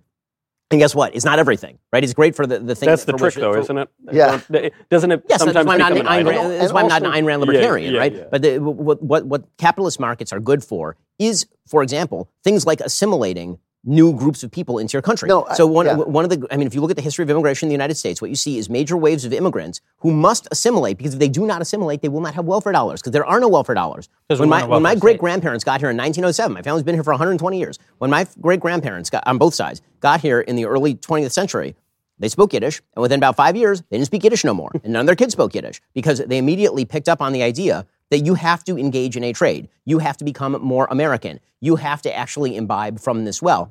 And so we under, we've undercut in this country all of the fundamental bases for a growing and thriving Yeah, society, I- and now we're basically just I- I importing think- new blood what- from a young. I think what young- Drew touched on is actually really, really important, and it's also very true. We're tracing the kind of the decline and decay of American culture. I, I agree that you trace it back to the end of uh, of, of the space age, Yeah. because there's also this. Uh, there is this need to actually explore, like physically, and you find that you know you had the exploration age in the in the 15th and 16th century. Early 20th century, it, it, it shifted to the polar exploration. They were going up to the ice in the North Pole or Antarctica and just kind of like people were dying and it was horrible, but you're just doing it because we have to discover something. And then that shifted to like, let's go to the moon. Like, we have to go somewhere and discover something. And then we just shut all that down. Saturn by 70. And and, Right. and you know the, and, the, to and the whole thing about growing. women, by the way. I was talking about this the other day. It's incredible. Men have this need in your nature to like want to conquest. Yeah. Like what? Uh, how does this work? How do they? Men are engineering. You know, it just comes very naturally to men. And like, what's out there? What's in the woods? Why is a tornado coming at me? Women don't have the same instinct. So it's fascinating to hear you guys talk about this. Of like, eh, but literally, there's a reason men conquered the world, right? there's a reason for it because it's just naturally what you're predisposed two to. boys. You can We're like, I'm like down to be in an Amish community and just raise some kids, and learn how to bake bread. But you guys do you and figure out how to go to space. And now we're now I say we're also going in reverse because what's happening is we've stopped exploration, and at the same time, we're turning back and and either denying or expressing regret over the exploration we already did. We're apologizing for the conquest of America. I think some of we're that- we're denying that the moon landing even happened. Right. Uh, I'm not trying to rope Candace into listen, debate. listen. If you want to Uh, burn your fan base, it's cool. If okay. You want to do it again? Why do you want to do it again? You just, you just don't know your base. It's I cool. did. But so I, I think that's part of it. Like this, this, this turning back on our greatest achievements and Or- saying, I think- "Oh, I that think never so- happened." I think I something that's self-justifying. Meaning, I think that since we foreclosed the thing, now we're justifying to ourselves as a society why the thing is impossible. Yeah, because we can't go to the moon. They couldn't. They certainly couldn't have gone to the moon. Right, and- because we we're better than the them. And also, we But shouldn't be go to fair, the moon moon. conspiracy No, theories just to go back to what you were saying before, it's not a knock on capitalism. They've always It's not a been knock wrong. on capitalism. They've It's always something with else more. But this is as outside of the values that underlie capitalism, because without the values, capitalism is just selling fentanyl. Basically, it's like it doesn't matter what you're selling. But you can't continue to build on the same space forever. You start to build inward. When they say, "Oh, you know, in order for our economy to thrive, we need more consumerism," that's degrading. It's degrading to the human spirit. Yeah. That's not how you build a society. After a while, I don't want to buy anything. You know, maybe I just want to live my. I have enough life. stuff. You've got you've got to move. You've got to move. For a know, guy who loves Frank Sinatra, you miss the most important thing that he left us with. It wasn't the music; it was the quote: "Whoever dies with the most stuff wins." wins. you know, the, the thing we're missing too. One is the, the kind of a good. I, I agree. I got too much stuff, man. It's coming Yeah. out of my. Yeah. The kind of a good that you actually do want to continue to consume is the kind of good that you set on fire. Yeah. You know, like That's that you burn and then puff because Like- the body's like almost like a of the temple. cigar, yeah, almost that's like a, yeah. almost like a Mayflower. uh, the thing that we're missing though is. I, I agree. Uh, expanding commerce is a wonderful thing. It's nice to have material Yeah. goods. You, it's actually necessary for a. Yeah, it's a not, it's not just nice. I mean, Yeah, no, it's, it's No, actually it's- necessary it's to sustain your life. yeah. But the thing we're missing when we talk about American exploration and broader Western exploration is that I think we kind of buy into the left's argument a little bit, which is that they just undertook these great conquests for money. They just did it for plunder, and they they didn't Mm-hmm. That's right, actually. I, you that's know, right. I'm a big defender of Columbus, and I know the guy might, maybe he did some bad things, but he he was not motivated only or even primarily by money. The man was trying to fund another crusade. Okay, uh, the the uh, American One of the great heroes of He's Yeah. one of the great heroes of the. West, ever, ever. The, you know, uh, I don't think that uh, Charles Martel was motivated primarily by greed. Okay, I don't. Th- I don't think Jan Sobieski was motivated primarily by greed. I don't think the American founding fathers were. Almost all of them were impoverished because Neil, of the Neil revolution, Armstrong, for that matter. or, or Neil Armstrong, or any of these guys. You know, they, uh, many of them were undertaking colonial endeavors to spread the faith. You know, they they were doing it for, for the good of everyone. I mean, there there are uh, politically incorrect poems written to this effect about the conquests in the Philippines, but they really thought that they were doing good for people, and I think they really were doing good for people. And when you lose that part of it, when you lose a sense of mission for the purpose of man, for what can be done when there is peace on earth and how we can flourish, then you're just left with buying more the stuff, and spirit- that is degrading. The spirit that gets into a shoebox, which is essentially what Columbus did and sails across the ocean blue, is bigger than the spirit that builds Amazon.com. It, it- you know, you, you have. It's wonderful that there's Amazon.com. It's wonderful that there's entrepreneurs and all these things. It's fantastic. It's not not a knock on them to say you also have to get into a shoebox and go someplace, and and you do it for spiritual reasons. Well, Or- the or risk co- and the or- danger that they went through to Yeah, do it. I mean, yeah. just thinking Or, about uh, the journey that they made, not knowing if there was anything there. Yeah, All there was anything there, yeah. You think, you think about. Cortez conquering the Aztec Empire with a ragtag group of One of the great men of history. Right, right, and and yeah, I mean, uh, first of all, being motivated partially by resources and you got to get gold, like there, there's nothing uh, ignoble about that to begin with. But that's that alone is not going to drive men. Right. I mean, especially you think it about you think about what they had to do. You're you're getting on a, a, a ship and going into an unknown ocean. You have no idea. You could easily die on the way. The idea that you would do that just to turn a profit, is, Right. is No, I mean, I, again, I totally agree with this. I, when I say three cheers for capitalism, because capitalism is in the economic box, that is the mechanism by which you Wonderful. can actually Yeah, effectuate no, this sort yeah. of stuff. But the, the the person in the modern world. So let's let's look at the modern world. I mean, there's really only one direction to go, and that's up, which is what Elon Musk is doing. But all the borders have been drawn. Every land has been discovered. There's no uncharted land. We have satellites. Like we know where everything is at this point. So the question is, what is the modern man to do if he has that exploratory instinct?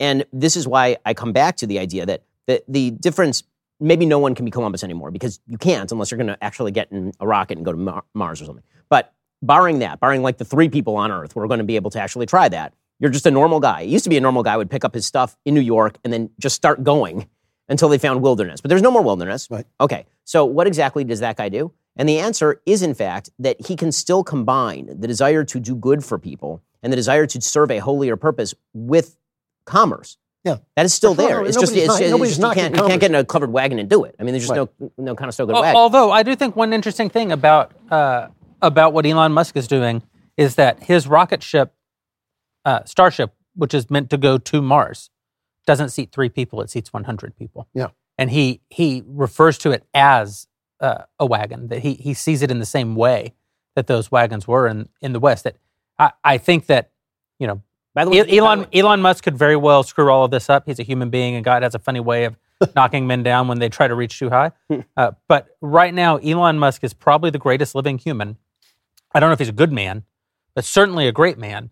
And his actual desire is not to see a man walk on Mars. His desire is to send hundreds and hundreds of ships. And in the same- by the way, containing by the way, in same way, not everybody ha- has having, to- and having spent some time with him, I can tell you Yeah. that the thing that is motivating him is not the money. He's got the money. That's not what motivated right. him to start all the SpaceX. money. SpaceX was was built as a profit-making vehicle specifically so he could do the thing. And- Which, by and- the way, is and by the way, that's true of most great entrepreneurs. And- most great entrepreneurs are driven by doing the thing, Right. And they have to make the money in order to do the thing, Right. Right? It's not that they do it in order to make. In fact, this is good business advice for pretty much anybody because we get a lot of people who ask us these questions. One of the biggest mistakes people make is they say, "I will do it for the money." If you say you'll do it for the money, you're not going to do it. Hmm. Okay, you're not going to right. enjoy That's- it. You're not going no, to like you're it, and it's actually And you're not gonna the, get there, we- yeah. The reason all of us here do the things that we do is because we have a sense of mission about it, and the money is a good byproduct that helps incentivize us to continue the mission. But it's not the reason that we do the thing. We don't do the thing for the money. And so for Elon, right? Elon has this very interesting sort of thesis. He's not a religious person, but there's sort of a, a quasi religious justification what he's doing. He thinks that effectively speaking, the reason that that so his, his sort of guidebook is Hitchhiker's Guide to the Galaxy, right? He talks very frequently about this, and the punchline of Hitchhiker's Guide to the Galaxy is what's the meaning of the universe, and they put it in the machine, and the machine says 42, and he said, and then it says you're just asking the wrong questions, right? The punchline is you're just asking the wrong questions. The answer is 42, and so Elon's entire shtick is that, and his entire kind of way of thinking is that the only way that we can actually discover the meaning of life is to ask the right questions. The only way that you can discover the right questions is to broaden out the number of humans and the number of places those humans are in. In he, he kind of sees human beings, I would say, almost like neurons in a in a in a giant brain, almost. And so the idea is that if you expand human consciousness onto other planets, or you put humans in different places, and there are more humans, you have more kids, then you're actually going to be asking better questions about that. You may not like that. You may think that's stupid, But that's the thing that's actually driving and, it. But to tie, and to tie everything we've been talking about together, to go back to Candace's point about the way men are built, one of the things that happens to men more, much more powerfully than it does in women is that when we watch something, the same places in our brain light up as the person who's doing it. So when you and I watch football, we have the experience of playing football in our brains. So you don't have to, not everybody has to go to Mars. If 100 people go to Mars, we all go to Mars. And that's one of the things that is inspiring to men, and they, they see it, and it gives, it gives meaning to everything. I grew up in the time of the space age, and it gave meaning to the world. We all thought, oh, we're going, we are going to the moon. And we watched that guy walk on the moon, and we all walked It- on the moon. is an amazing distinction between boys and girls, by the way. Yeah. right. Like I, I, I have- two boys and two girls, and my oldest is super duper smart, like reads it at high school level and all this kind of stuff. But when she's talking about space, it's not the same way as my seven year old son. My seven year old son, when he looks at videos of rockets or when he's watching.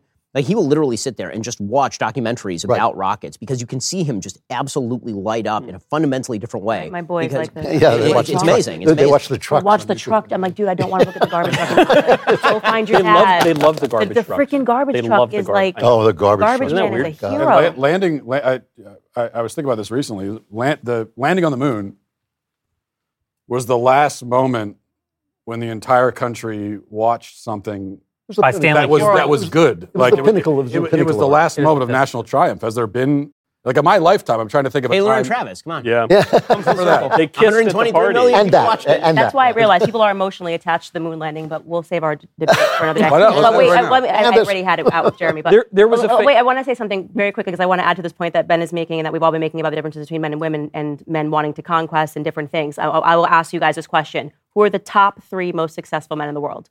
Just throw in names Of all Living? time or living? in the world, living, I guess, living, living, Uh, me. and you fail. Elon Musk, certainly. You can't, Okay. Yeah. you Yes. can't make the list and not yes, Gotta get be, Elon. Musk. correct. Maybe Bezos. Correct.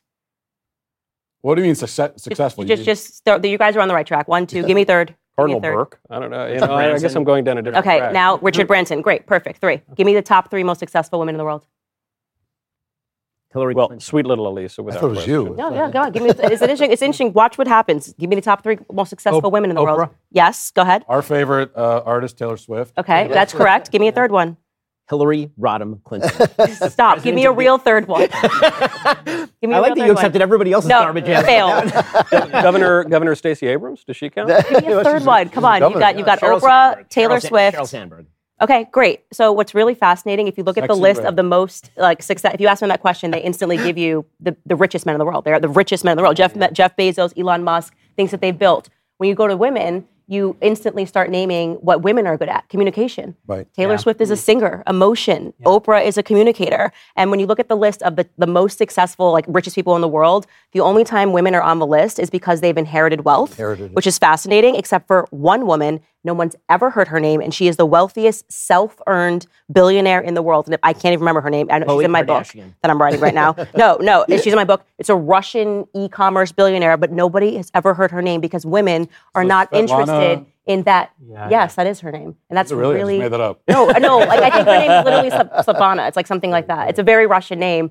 And the reason why I was writing this in the book is just to say that like what men and women are interested in is so different. Women decided on who was the most successful women because we listened to Taylor Swift, we listened to Oprah, and they've they've kind of been able to monetize femininity, like communication. Taylor Swift tells a story about a boy who broke her heart for the 17th time, and women are like swoon and amazing in, in its emotion. boy who broke But when men are great, they're always they're always building. I, I don't. I don't mean to. Yeah, I'm not it's- trying it's to really sound like. Gandhi or something here. But uh, truly, when you ask me that question, who's the most successful man in the world, or certainly the most successful woman in the world, I wouldn't have named any of those people because they're all super rich. I, w- I would not count money or. Like, but Taylor Swift and Oprah actually are not anywhere near as rich as. no, certainly not a billion point. dollars compared to two hundred billion or whatever. But I really successful man is not. no. I would consider a, a successful man. Legit, I mean, I, I gave the answer of Cardinal Raymond Burke. Like I, I actually believe that the most success. I, I w- you could not pay me to trade spots with Elon. She didn't. She, I wouldn't do she it. didn't ask. No, I didn't ask if you would trade spots. I said they But I want wanna be successful. I said yeah, the most successful. So you want to be a cardinal. I well, uh, my wife might be. She might be happy actually if I became a. but I, I just, I, I really don't. I don't know. Maybe the most important. Don't worry. And I, I said in my book, the man? average person would say Elon Musk, and Yeah. we all know that you are exceptional. I, I've said it for years. I just really like it, it. It does get into our heads a little bit that success success is measured by money, and then women's success is measured by being most like men. That's what the whole culture says. I think probably the most successful women in the world are people we've never heard of, present company excluded. It's going to be like some housewife in the middle of nowhere Well, who has the most happy, flourishing, No, but that's wonderful the most life with important. Pro- that's different. Yeah, that's Most different. successful- And I, I use the word success, and I asked you what your instant instinct is because Right. it's just interesting that every person I've asked has said the same names. Like if you say a man, they go Elon Musk, Jeff Bezos, and it's because they they have conquested in a way. Like you most know, successful man is the one that has the most kids, but is still married to the wife So I guess that that, I actually agree. So I want to. We promised at the top of the show we are going to take questions Yes. from our Daily Wire Plus members. These are the people who make it possible for us to do a show like this, where we just talk ad nauseum about things that aren't even all that interesting to to the average soul out in the world. It's because of our Daily Wire Plus members. They're people who've come to us either because they love the shows, they love the content. What is a woman? Huge success for the, the company. Convicting a murder, huge success for the company. Uh, all of us were in Lady Ballers, which was the huge success uh, of the latter half of and a last year. masterpiece. And uh, truly, truly, Citizen Kane, uh, Lady Ballers, Godfather, Godfather too. Godfather 2. uh, but we're very grateful to our members, and so we want to hear from you guys. The first question is for Candace. Thank you for the amazing series, A Shot in the Dark. It's impacted the way that I make medical decisions for my child in a big way. Why did you decide to dive into the world of vaccines in the first place? And will you be covering other big pharma corruption outside of vaccines in the future? I'm actually really happy you asked this question. The thing that I am most proud of that I do is actually a shot in the dark, and I am really going to push that show a lot this year. Um, the reason that I do the show is because I was vaccine injured by the Gardasil shot. Very traumatizing situation. Totally healthy, no problems. I was 20 years old. Saw the commercials. Everyone should get the shot. Doctor told me to get it, and I had basically a mini seizure in the room getting the shot.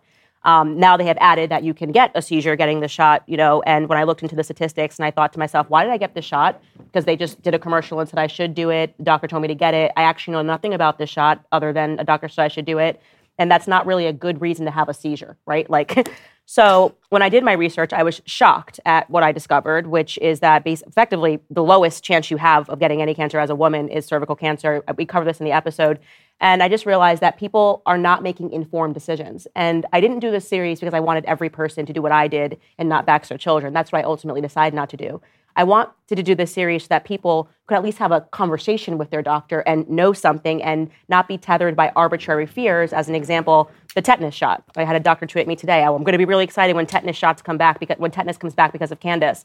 At its peak incidence in the United States, in terms of cases, only 550 people in the United States were even getting tetanus. Forget dying from it, even getting it. Most parents don't know that. So it might change your mind about how severe it is for your kid to get 12 tetanus shots and whether or not the risks that they don't give you in the office, which all of them basically say you can have a seizure, is worth it. And I think it was just kind of special timing. I really I pitched this hard to Jeremy and Caleb, and it was unique timing because I was doing this before the COVID stuff, and now there seems to be people that are interested in wanting to be more educated because so many people were injured. Some people got injured by the COVID vaccine, some people didn't. Uh, but I just want people to be informed, and obviously, as a mother now, I'm I it's it's the most important topic to me. Let me let me ask. Um, Drew, did you vaccine, vaccinate your kids? My kids? Mhm. Yeah, the, the basic vac- vaccines, yeah. Basic vaccines? No. You didn't even the, We like TV. Anything? Uh, a couple of them, but not not all of them. Not all of them. we started to like one or two and then didn't. Then we stopped. Yes, but not like COVID. No COVID vax for the Shapiro No. kids. Oh, certainly. No, not. no, no, no, no. And I feel like we could have never even said that five years ago. Like you would just, hey, anti-vax, you get all of them. But the truth is, is like when I was growing up, there was 12 that you had to get, and now it's 74. And Yep. that's a lot of vaccines. Yeah. So we should be having this discussion, and people should be able to say yes to some if they want to, no to some if they don't want to, and not have to wear you're an anti-vaxxer like a scarlet letter, which by the way, I am an anti-vaxxer and I wear it like a scarlet letter. I'm very proud of myself. But I never encourage in this series. We've, we've done really amazing work here um, with the Shot in the Dark series. We use only sources from like the CDC, you know, NIH, above board. We're not on Reddit feeds, even though I am on Reddit feeds. That's not what we're giving you. and I'm, I'm just glad that moms are, are really responding to it and What feel about more- covering other uh, big pharma corruption? Yeah, we actually just started the birth control series. I'm also radically against Let's birth go. control. Now we're talking, Well, I've been pregnant Yep. for three years. Um, just Yep. kidding. Uh, I ha- no, I really have been She pregnant for has three years. that's, actually, that's not a joke. That's true. But That um, that's another terrible. thing. Women are are now increasingly infertile They don't know why. And just thinking about, I only did birth control for a month, and I just thought it was weird that everywhere I, every time I went to the doctor, they were like, birth control. And I was like, you have a pimple, birth control. You're Mm-hmm. Like tired, birth control. Yep. Yeah. And now that they're passing laws that 12 year olds can decide without their parents there, eh, and you're not thinking about when you're 12 your fertility because you just think you're going to live forever. You don't care if you're going to have kids. You're making decisions that right on the insert it says this can give you breast cancer. This can you know impact your fertility. These are very serious Impact who decisions you fall. Impact who you fall. who you in fall in love with. Bingo, That's also a fact as well. You uh, you pursue more of effeminate men because it's tricking your brain. It's, something, it's it's a brain drug. It's tricking your brain, the hypothalamus region of thinking that you're pregnant. Do you really want a 12 year old to think they're pregnant until they're 30 and they're ready to have kids? And you think that's not going to have any impact? Common sense tells you, you- obviously, it's going to impact your body. So it's a you know we we've just shot six six episodes regarding birth control, and we're going to keep going. Let's see the next question, please. The next one after this one. Just scrub to the, whatever it is right there for Michael Ben. If Biden is ousted from office and Kamala becomes president, do you see her becoming the Democratic nominee or someone else? If someone else, who? If Biden's ousted, meaning like impeached and convicted, that'll never happen. Like he dies right now. Like he died or 25th Amendment or something. Yeah, the, the thing is, they would probably have to, they wouldn't want to pick Kamala, but I don't see how they hmm. Push Well, if Biden if Biden were to die, God forbid, that's a, nobody wants to see that story play out that way. Um, they wouldn't have to do anything. The become the- Constitution yeah. makes her the president. But would she be the nominee? and if she were the president, she would be the nominee. 100%. I think there's no way that they, they would they would try to oust her because they know she's a terrible politician. However, if uh, I, I think if she were the president, they wouldn't even try to oust her. I do know that right now there is a move afoot to have her step down as vice president and to pay her a five-year, one hundred million dollar deal uh, to to run a foundation for the next five years. So she would make twenty million dollars a year. That's because they know that there is the possibility that Joe Biden won't be able to run for president. Maybe not likely, but certainly possible. And they know how deeply unpopular she is. And the Democrats are in a real bind because if they set aside Kamala for, say, Gavin Newsom, their entire coalition falls apart on them. Yeah. Which is why I, I truly believe that there is a 25% chance that Michelle Obama is the next president. She doesn't want I think it. she's she the, want does it. not want it. She doesn't want it. but you say she doesn't want it. Everyone wants it. It's one thing to say she doesn't want it in a way that would cause her to run for president. I agree. Michelle Obama would never leave her cushy life of being universally beloved to run for president. But if Joe Biden is incapacitated and they need someone who can preempt Kamala Harris, which can't be Gavin Newsom, assuming that they can't get Kamala to step down by paying her off, they have one option. Yes. And that option is to put the ring on the table in front of Michelle Obama and say, "You don't have to run for president." But there's a It will be it will be unanimous consent at the at Convention. the at the convention. But there's a general. She's not going to want to be in that general. she will not run for president. If they put the ring, if they put the ring of power on the table and say unanimous uh, acclamation at the DNC, she will never The attend. percentage is higher than She will. It may not She will never. She will it's never attend a single rally. She'll, well, she'll Yeah. maybe a few rallies. She'll never attend a debate. That's correct. Certainly not. She will just sit back and wait to be elected, and we will. I believe we would not. If that were to happen, we would not be able to stop her. I agree with that analysis. Uh, listen, It's the- terrible. I hate that that's true. the- but that's what I believe. the- She there's would just say no. there's a I, lot. don't, I, I think they would go to her, but I think she would say no because her she wants to have a private life now. There's now they've released everything about her husband being a homo. It's a lot. It's just a lot for her and her kids to go through. Does America really need the we- second do- black do we- man elected president? no, no. Thank you, Media Matters, for watching the show tonight. Oh, yeah. Uh, for Ben, 2024, would you ever vote for an independent? I think this is an RFK Jr. question. I mean, so it's. I would just I would not that vote for. RFK Jr. above Trump. I mean, if, if the candidates are Trump, RFK Jr., and Biden, I'm voting Trump. Uh, if there were another independent who better represented my values, Cornel West. Yeah, obviously, I love Cornel. Jill Stein. Yeah, exactly. It, it, I- I don't care about the party labels. I care about the ideology of the candidates who are, who are running for office. And the possibility of his winning, though. Yes, yes. I mean, like throwing away your vote on somebody who's likely to degrade the vote of the person who I think would actually have a shot. It's why I don't vote third party. Um, so, yeah, I, I think that the, the chances are really low. Ironically, I, I actually thought that the smartest thing during the Super Bowl was that RFK ad. I thought that RFK ad was Yes. quite brilliant during Right, the Super great, Bowl, great. Um, even though I have no intent to vote for him. I, thought that what he was actively doing in that ad was effectively making a "Make America Great Again" argument. Yeah. He was running in 1960. I mean, I knew that because I studied this stuff. I knew that ad immediately. Like I knew that that was a Kennedy jingle. I knew it was from 1960. Like I recognized all of it. I could sing along with it. So, but you don't have to. You could see the aesthetic of it was obviously a throwback to 1960. It was his face plastered above where his uncle's face once was, using all the imagery of a bright, sunny future for America. And so he actively was basically saying, make America great again, but do it through me. And then the key was vote independent. And the polls show Americans really hate both parties, like really, really, really hate both parties and do not like either of the main candidates for the presidency. I mean, Republicans, I think, are, I think we've convinced ourselves that Joe Biden has no shot at the presidency. And I think that's a wild supposition. Yep. Yeah, Joe, Joe Biden is a dead person and he has a very good shot at the mm-hmm. presidency. That does not mean that he's going to win.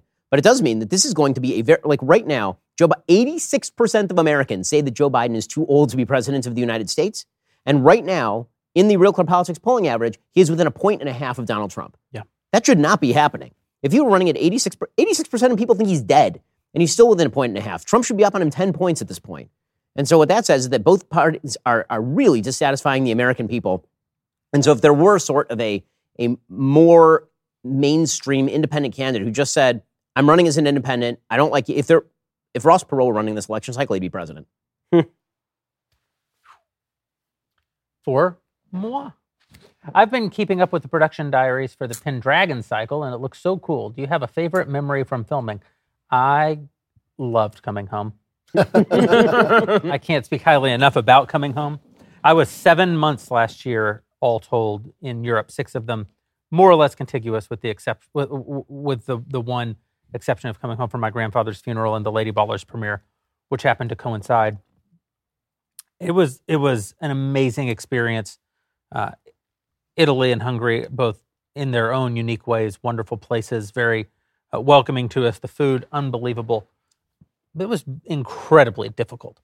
Uh, if I were to say, so, so coming home really was a wonderful thing. It was nice to be finished with it. But I will say that one of my favorite things about making the show, obviously, our cast was. I mean, when you guys see the actors, you're just not going to believe how terrific they are. But my far and away favorite memory from the show we were at this place called Fossanova Abbey, which is actually where Thomas Aquinas died, uh, and it's this this beautiful abbey south of Rome. In in these olive orchards, the whole the whole mountain's covered in olive orchards. And uh, well, my first favorite memory is that for late, the day after Lady Ballers, I shaved because I had that silly um, uh, uh, Robert Downey Jr. goatee. And the next day, I got on a plane and flew straight to Rome, where they picked me up from the airport and took me to Fossanova to scout it. And we scouted this abbey. And as I drug my almost dead carcass to the van, I hear someone say, "Is that Jeremy Boreing?"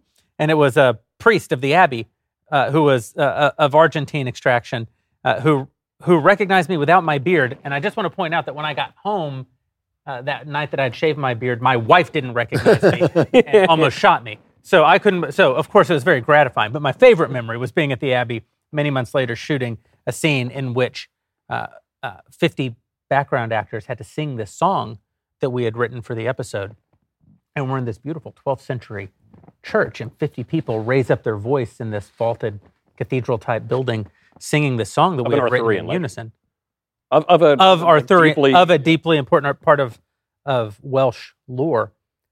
It was just one of those moments you'll never replicate in your entire life. wow. Just hearing that beautiful building filled with a melody and lyrics that you had that you had penned. Wow. It was just a phenomenal, a phenomenal moment, one that I'm sure I'll uh, treasure for however much longer I get to live. Which, if I keep making shows like the Pendragon Cycle, it'll be long. For Michael, we're going to take a couple more. What is your opinion of matchmaking? I met my current boyfriend. Yes, we're both Catholic. Via matchmaking site, and we're planning on marrying next year. Do you think this could be a viable option for people who are serious about marriage and family values? Totally. Uh, frankly, you asked me because I'm Catholic. Probably Ben is the better one to ask about this because uh, people ask about the online sites, and I say I, I didn't do it. I just missed it. Uh, but that, uh, I'm not totally opposed to it. That's just how people date today. I don't think it's ideal. We're incarnate beings. I think it's better to meet in real life through flesh and blood relations, and it's a little safer and it's probably more conducive to happiness. But that's the way people date now. And so if you're going to do it, better to do it in a very intentional way. I Ben, mean, are you a yenta? Find me a fine, catch me a catch. Uh, yeah, I've fixed up some couples before. yeah. Yeah, really. I mean, the, I so so first of all, if you are in a community with a lot of other couples, this sort of stuff comes up pretty frequently. There'll be somebody who's single that you know, and then you ask your friends, like, so do you know anybody who's like around that age who might be a possible match? And it's something that in our community is really huge. Like we like we really try to facilitate this because how else are people going to meet each other who are compatible values wise?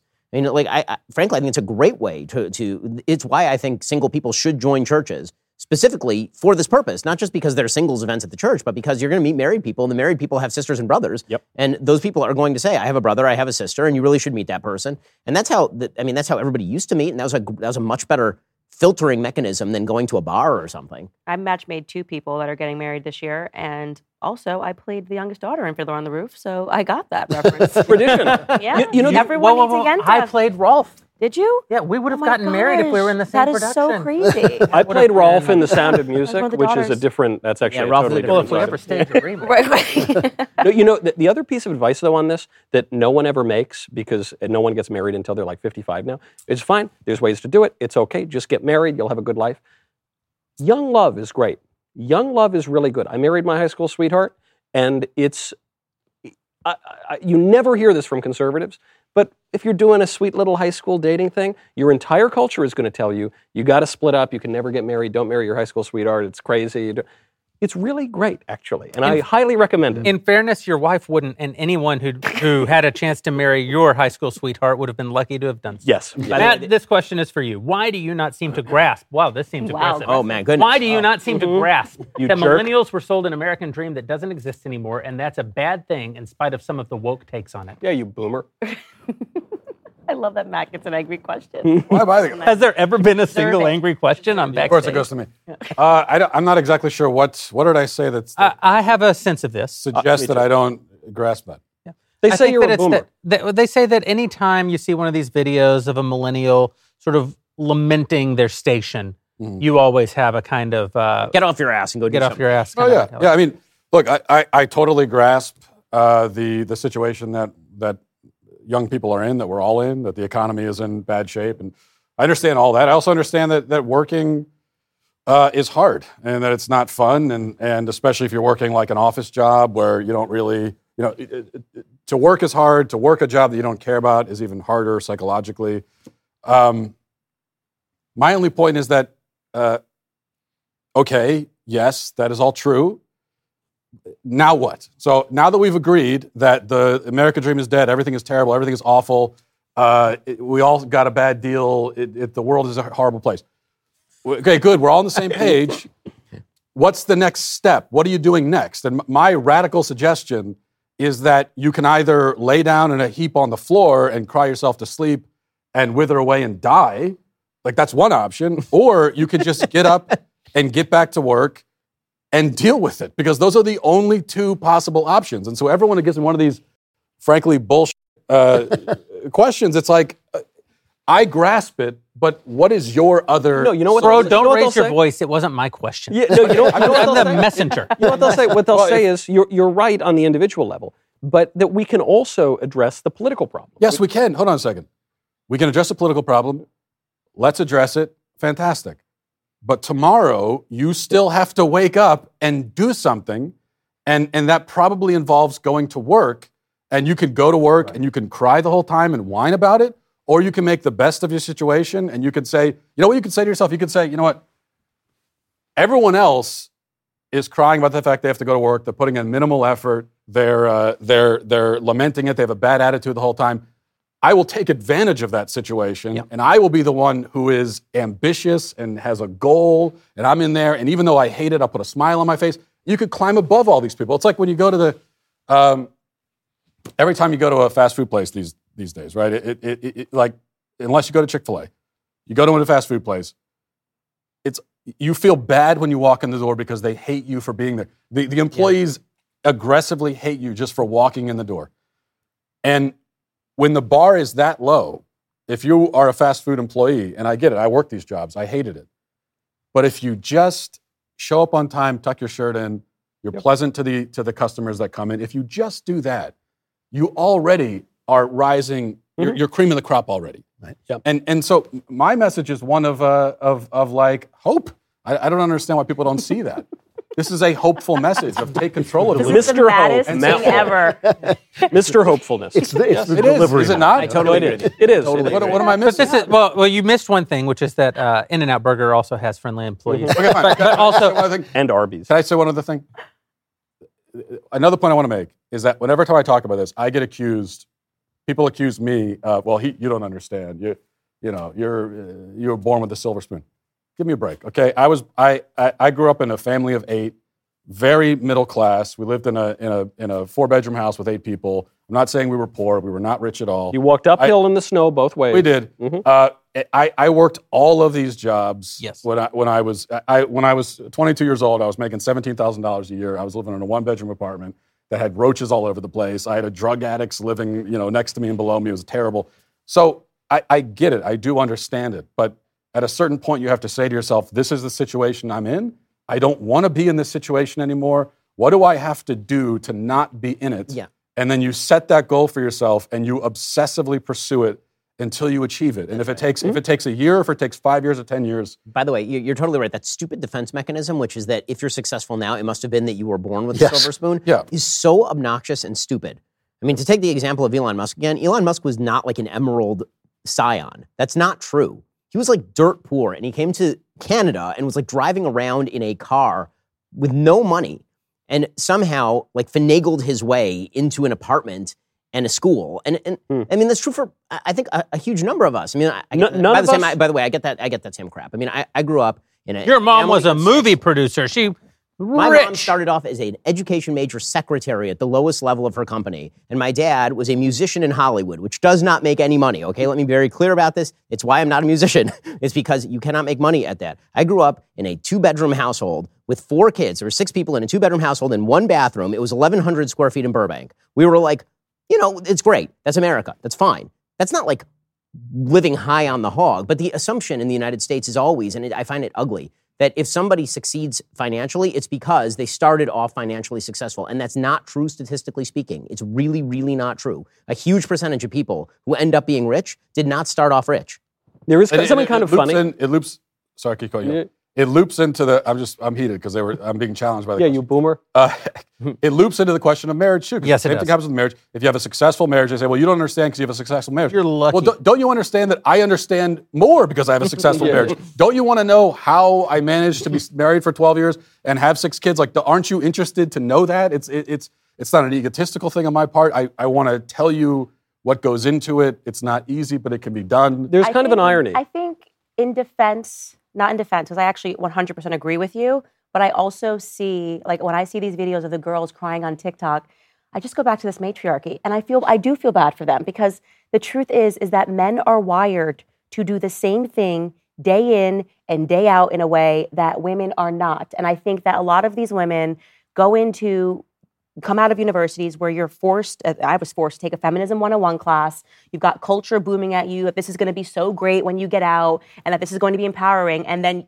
reality smacks women so hard because it's women that are cosplaying as men right? So you're not the man that has to cosplay as a woman. It'd be like if society kept saying to you matt just stay home and listen to cry baby people babies crying all day stay home and then you get there you suddenly realize I'm not really wired to do this. So they're just kind of having their freakouts in real time of recognizing that they've been sold a bill of lies and like they would much rather be living. that's absolutely the case. And so it's it's men versus women. I do feel bad for them, but I also agree with you that crying on the internet about it and trauma dumping, as they're Yeah. calling the new trend, is not going to fix your scenario. But you could get married younger and skip You're, university. you're 100% right in everything that you said. The only thing that I'll say, though, is that for a lot of these young women that are complaining, one of the things that they're complaining about is that they don't have enough free time and that they have to do a lot of work and it's very hard. And my point is that, um, yeah, a lot of a lot of them would be much happier if they just got married and had kids.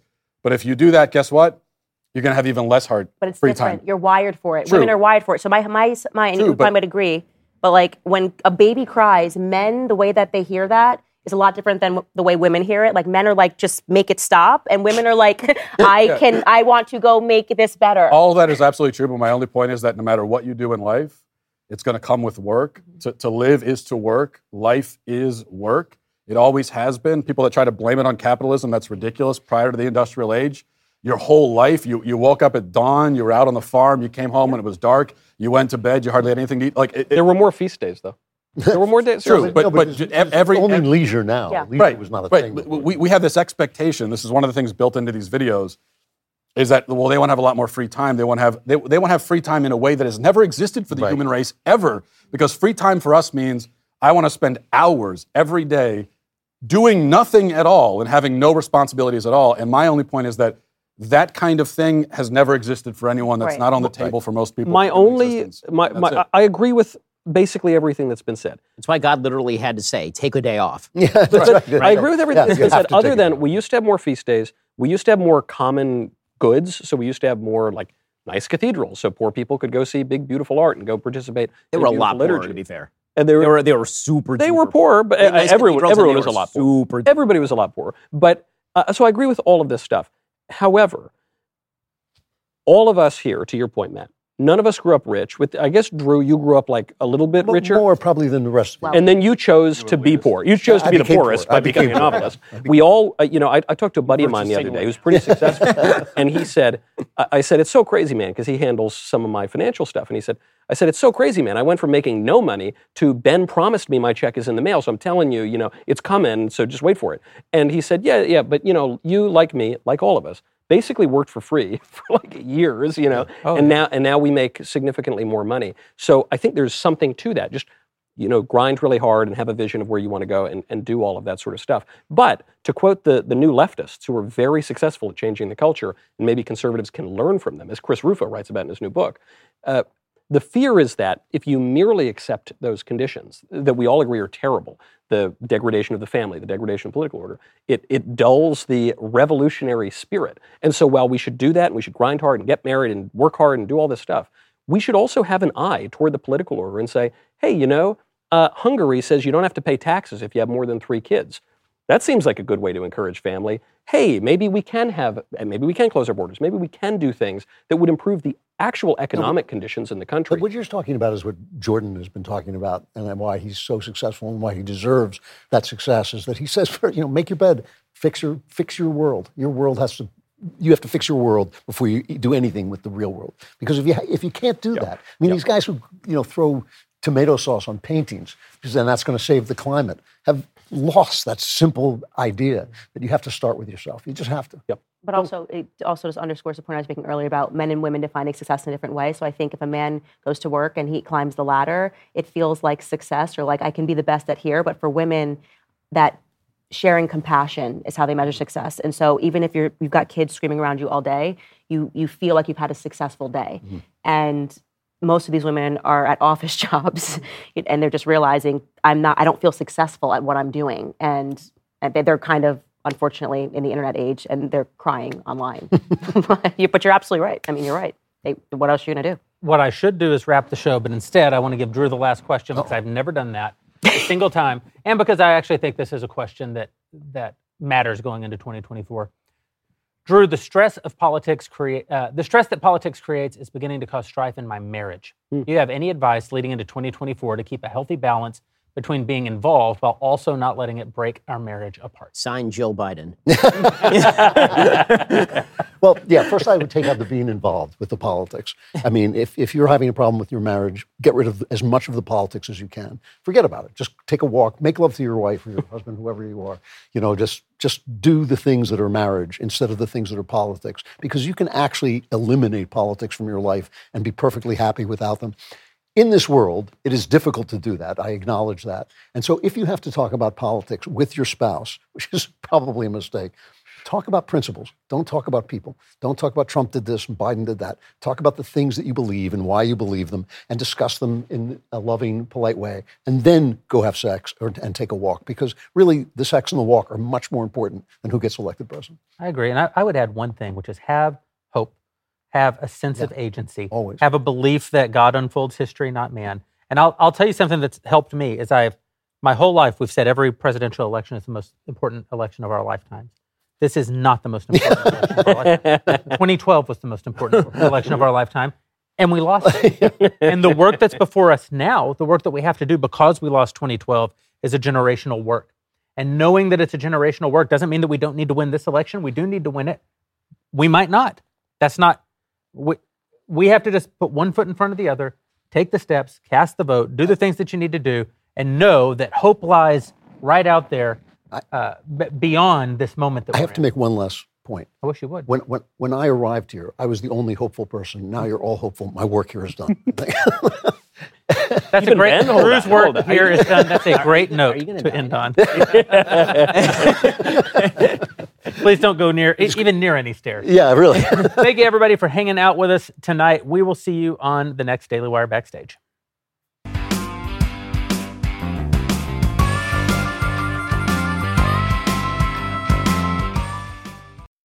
Did you know that mRNA vaccines are approved for use in pigs in the United States? Not to mention, 85% of the beef sold in your local grocery store is imported. In fact, over 5 billion pounds of meat was imported just last year. There's so much mystery surrounding our meat, which is why I'm so grateful for my Good Ranchers subscription. I know that I don't have to worry about imported meat or unknown vaccines in the food that I feed my family. Good Ranchers is saying mRNO to mRNA by offering a free 10 pound Easter ham with any subscription. Unlike the pork from the grocery store, Good Ranchers ham is guaranteed 100% free from mRNA vaccines. This is a $119 value, absolutely free with code DailyWire. Go to goodranchers.com and say mRNO to mRNA by subscribing today. You have a right to know exactly what's in your food, and Good Ranchers is dedicated to protecting that right and providing your family with the best meat in America, free from any unknown and potentially harmful additives. Go to goodranchers.com and subscribe to any of their boxes and use code DailyWire at checkout. Every subscription will come with a free Heritage ham, $25 off, and Good Ranchers lifetime quality commitment. That's goodranchers.com, code DailyWire. This show is brought to you by HelixSleep.com. Sleep is absolutely critical, especially as you get older. But no two people sleep alike. That's why Helix offers several different mattress models, each designed for specific sleep positions and preferences.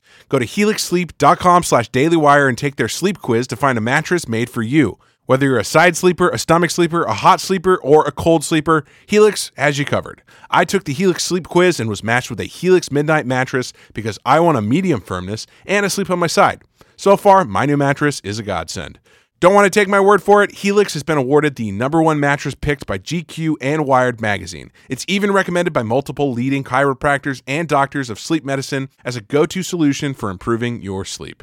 Take the quiz and order the perfect mattress right to your door, shipped for free. It's so quick and fun to unbox, you won't believe how well you sleep. All Helix mattresses come with a 100 night trial and a 10 or 15 year warranty. Helix even offers financing options and flexible payment plans. A great night's sleep is just a few clicks away. Helix is offering 20% off all mattress orders and two free pillows for our listeners. Go to helixsleep.com slash dailywire and use code HelixPartner20. That's helixsleep.com slash dailywire code HelixPartner20. Did you know that a baby's heart begins to beat at just three weeks? At five weeks, it can be heard on ultrasound. In some cases, the heartbeat can be the baby's only defense in the womb, which is where preborn steps in. Preborn rescues 200 babies every day from abortion simply by providing moms with free ultrasounds that allow her to hear her child's heartbeat and see their perfectly formed body in the womb. By six weeks, the baby's eyes are forming. By 10 weeks, a baby is able to suck his or her thumb.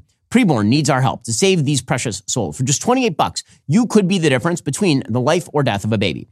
If you become a monthly sponsor, you'll receive stories and ultrasound pictures of the lives you helped to rescue. All gifts are tax deductible. 100% of your gift donation goes towards saving babies. To donate, dial pound 250, say keyword baby. That's pound 250 baby, or go to preborn.com slash Ben. That's preborn.com slash Ben. Go check them out right now. Preborn.com slash Ben. It's the best thing you're going to do today or maybe ever. Dial pound 250, say keyword baby to start saving children today.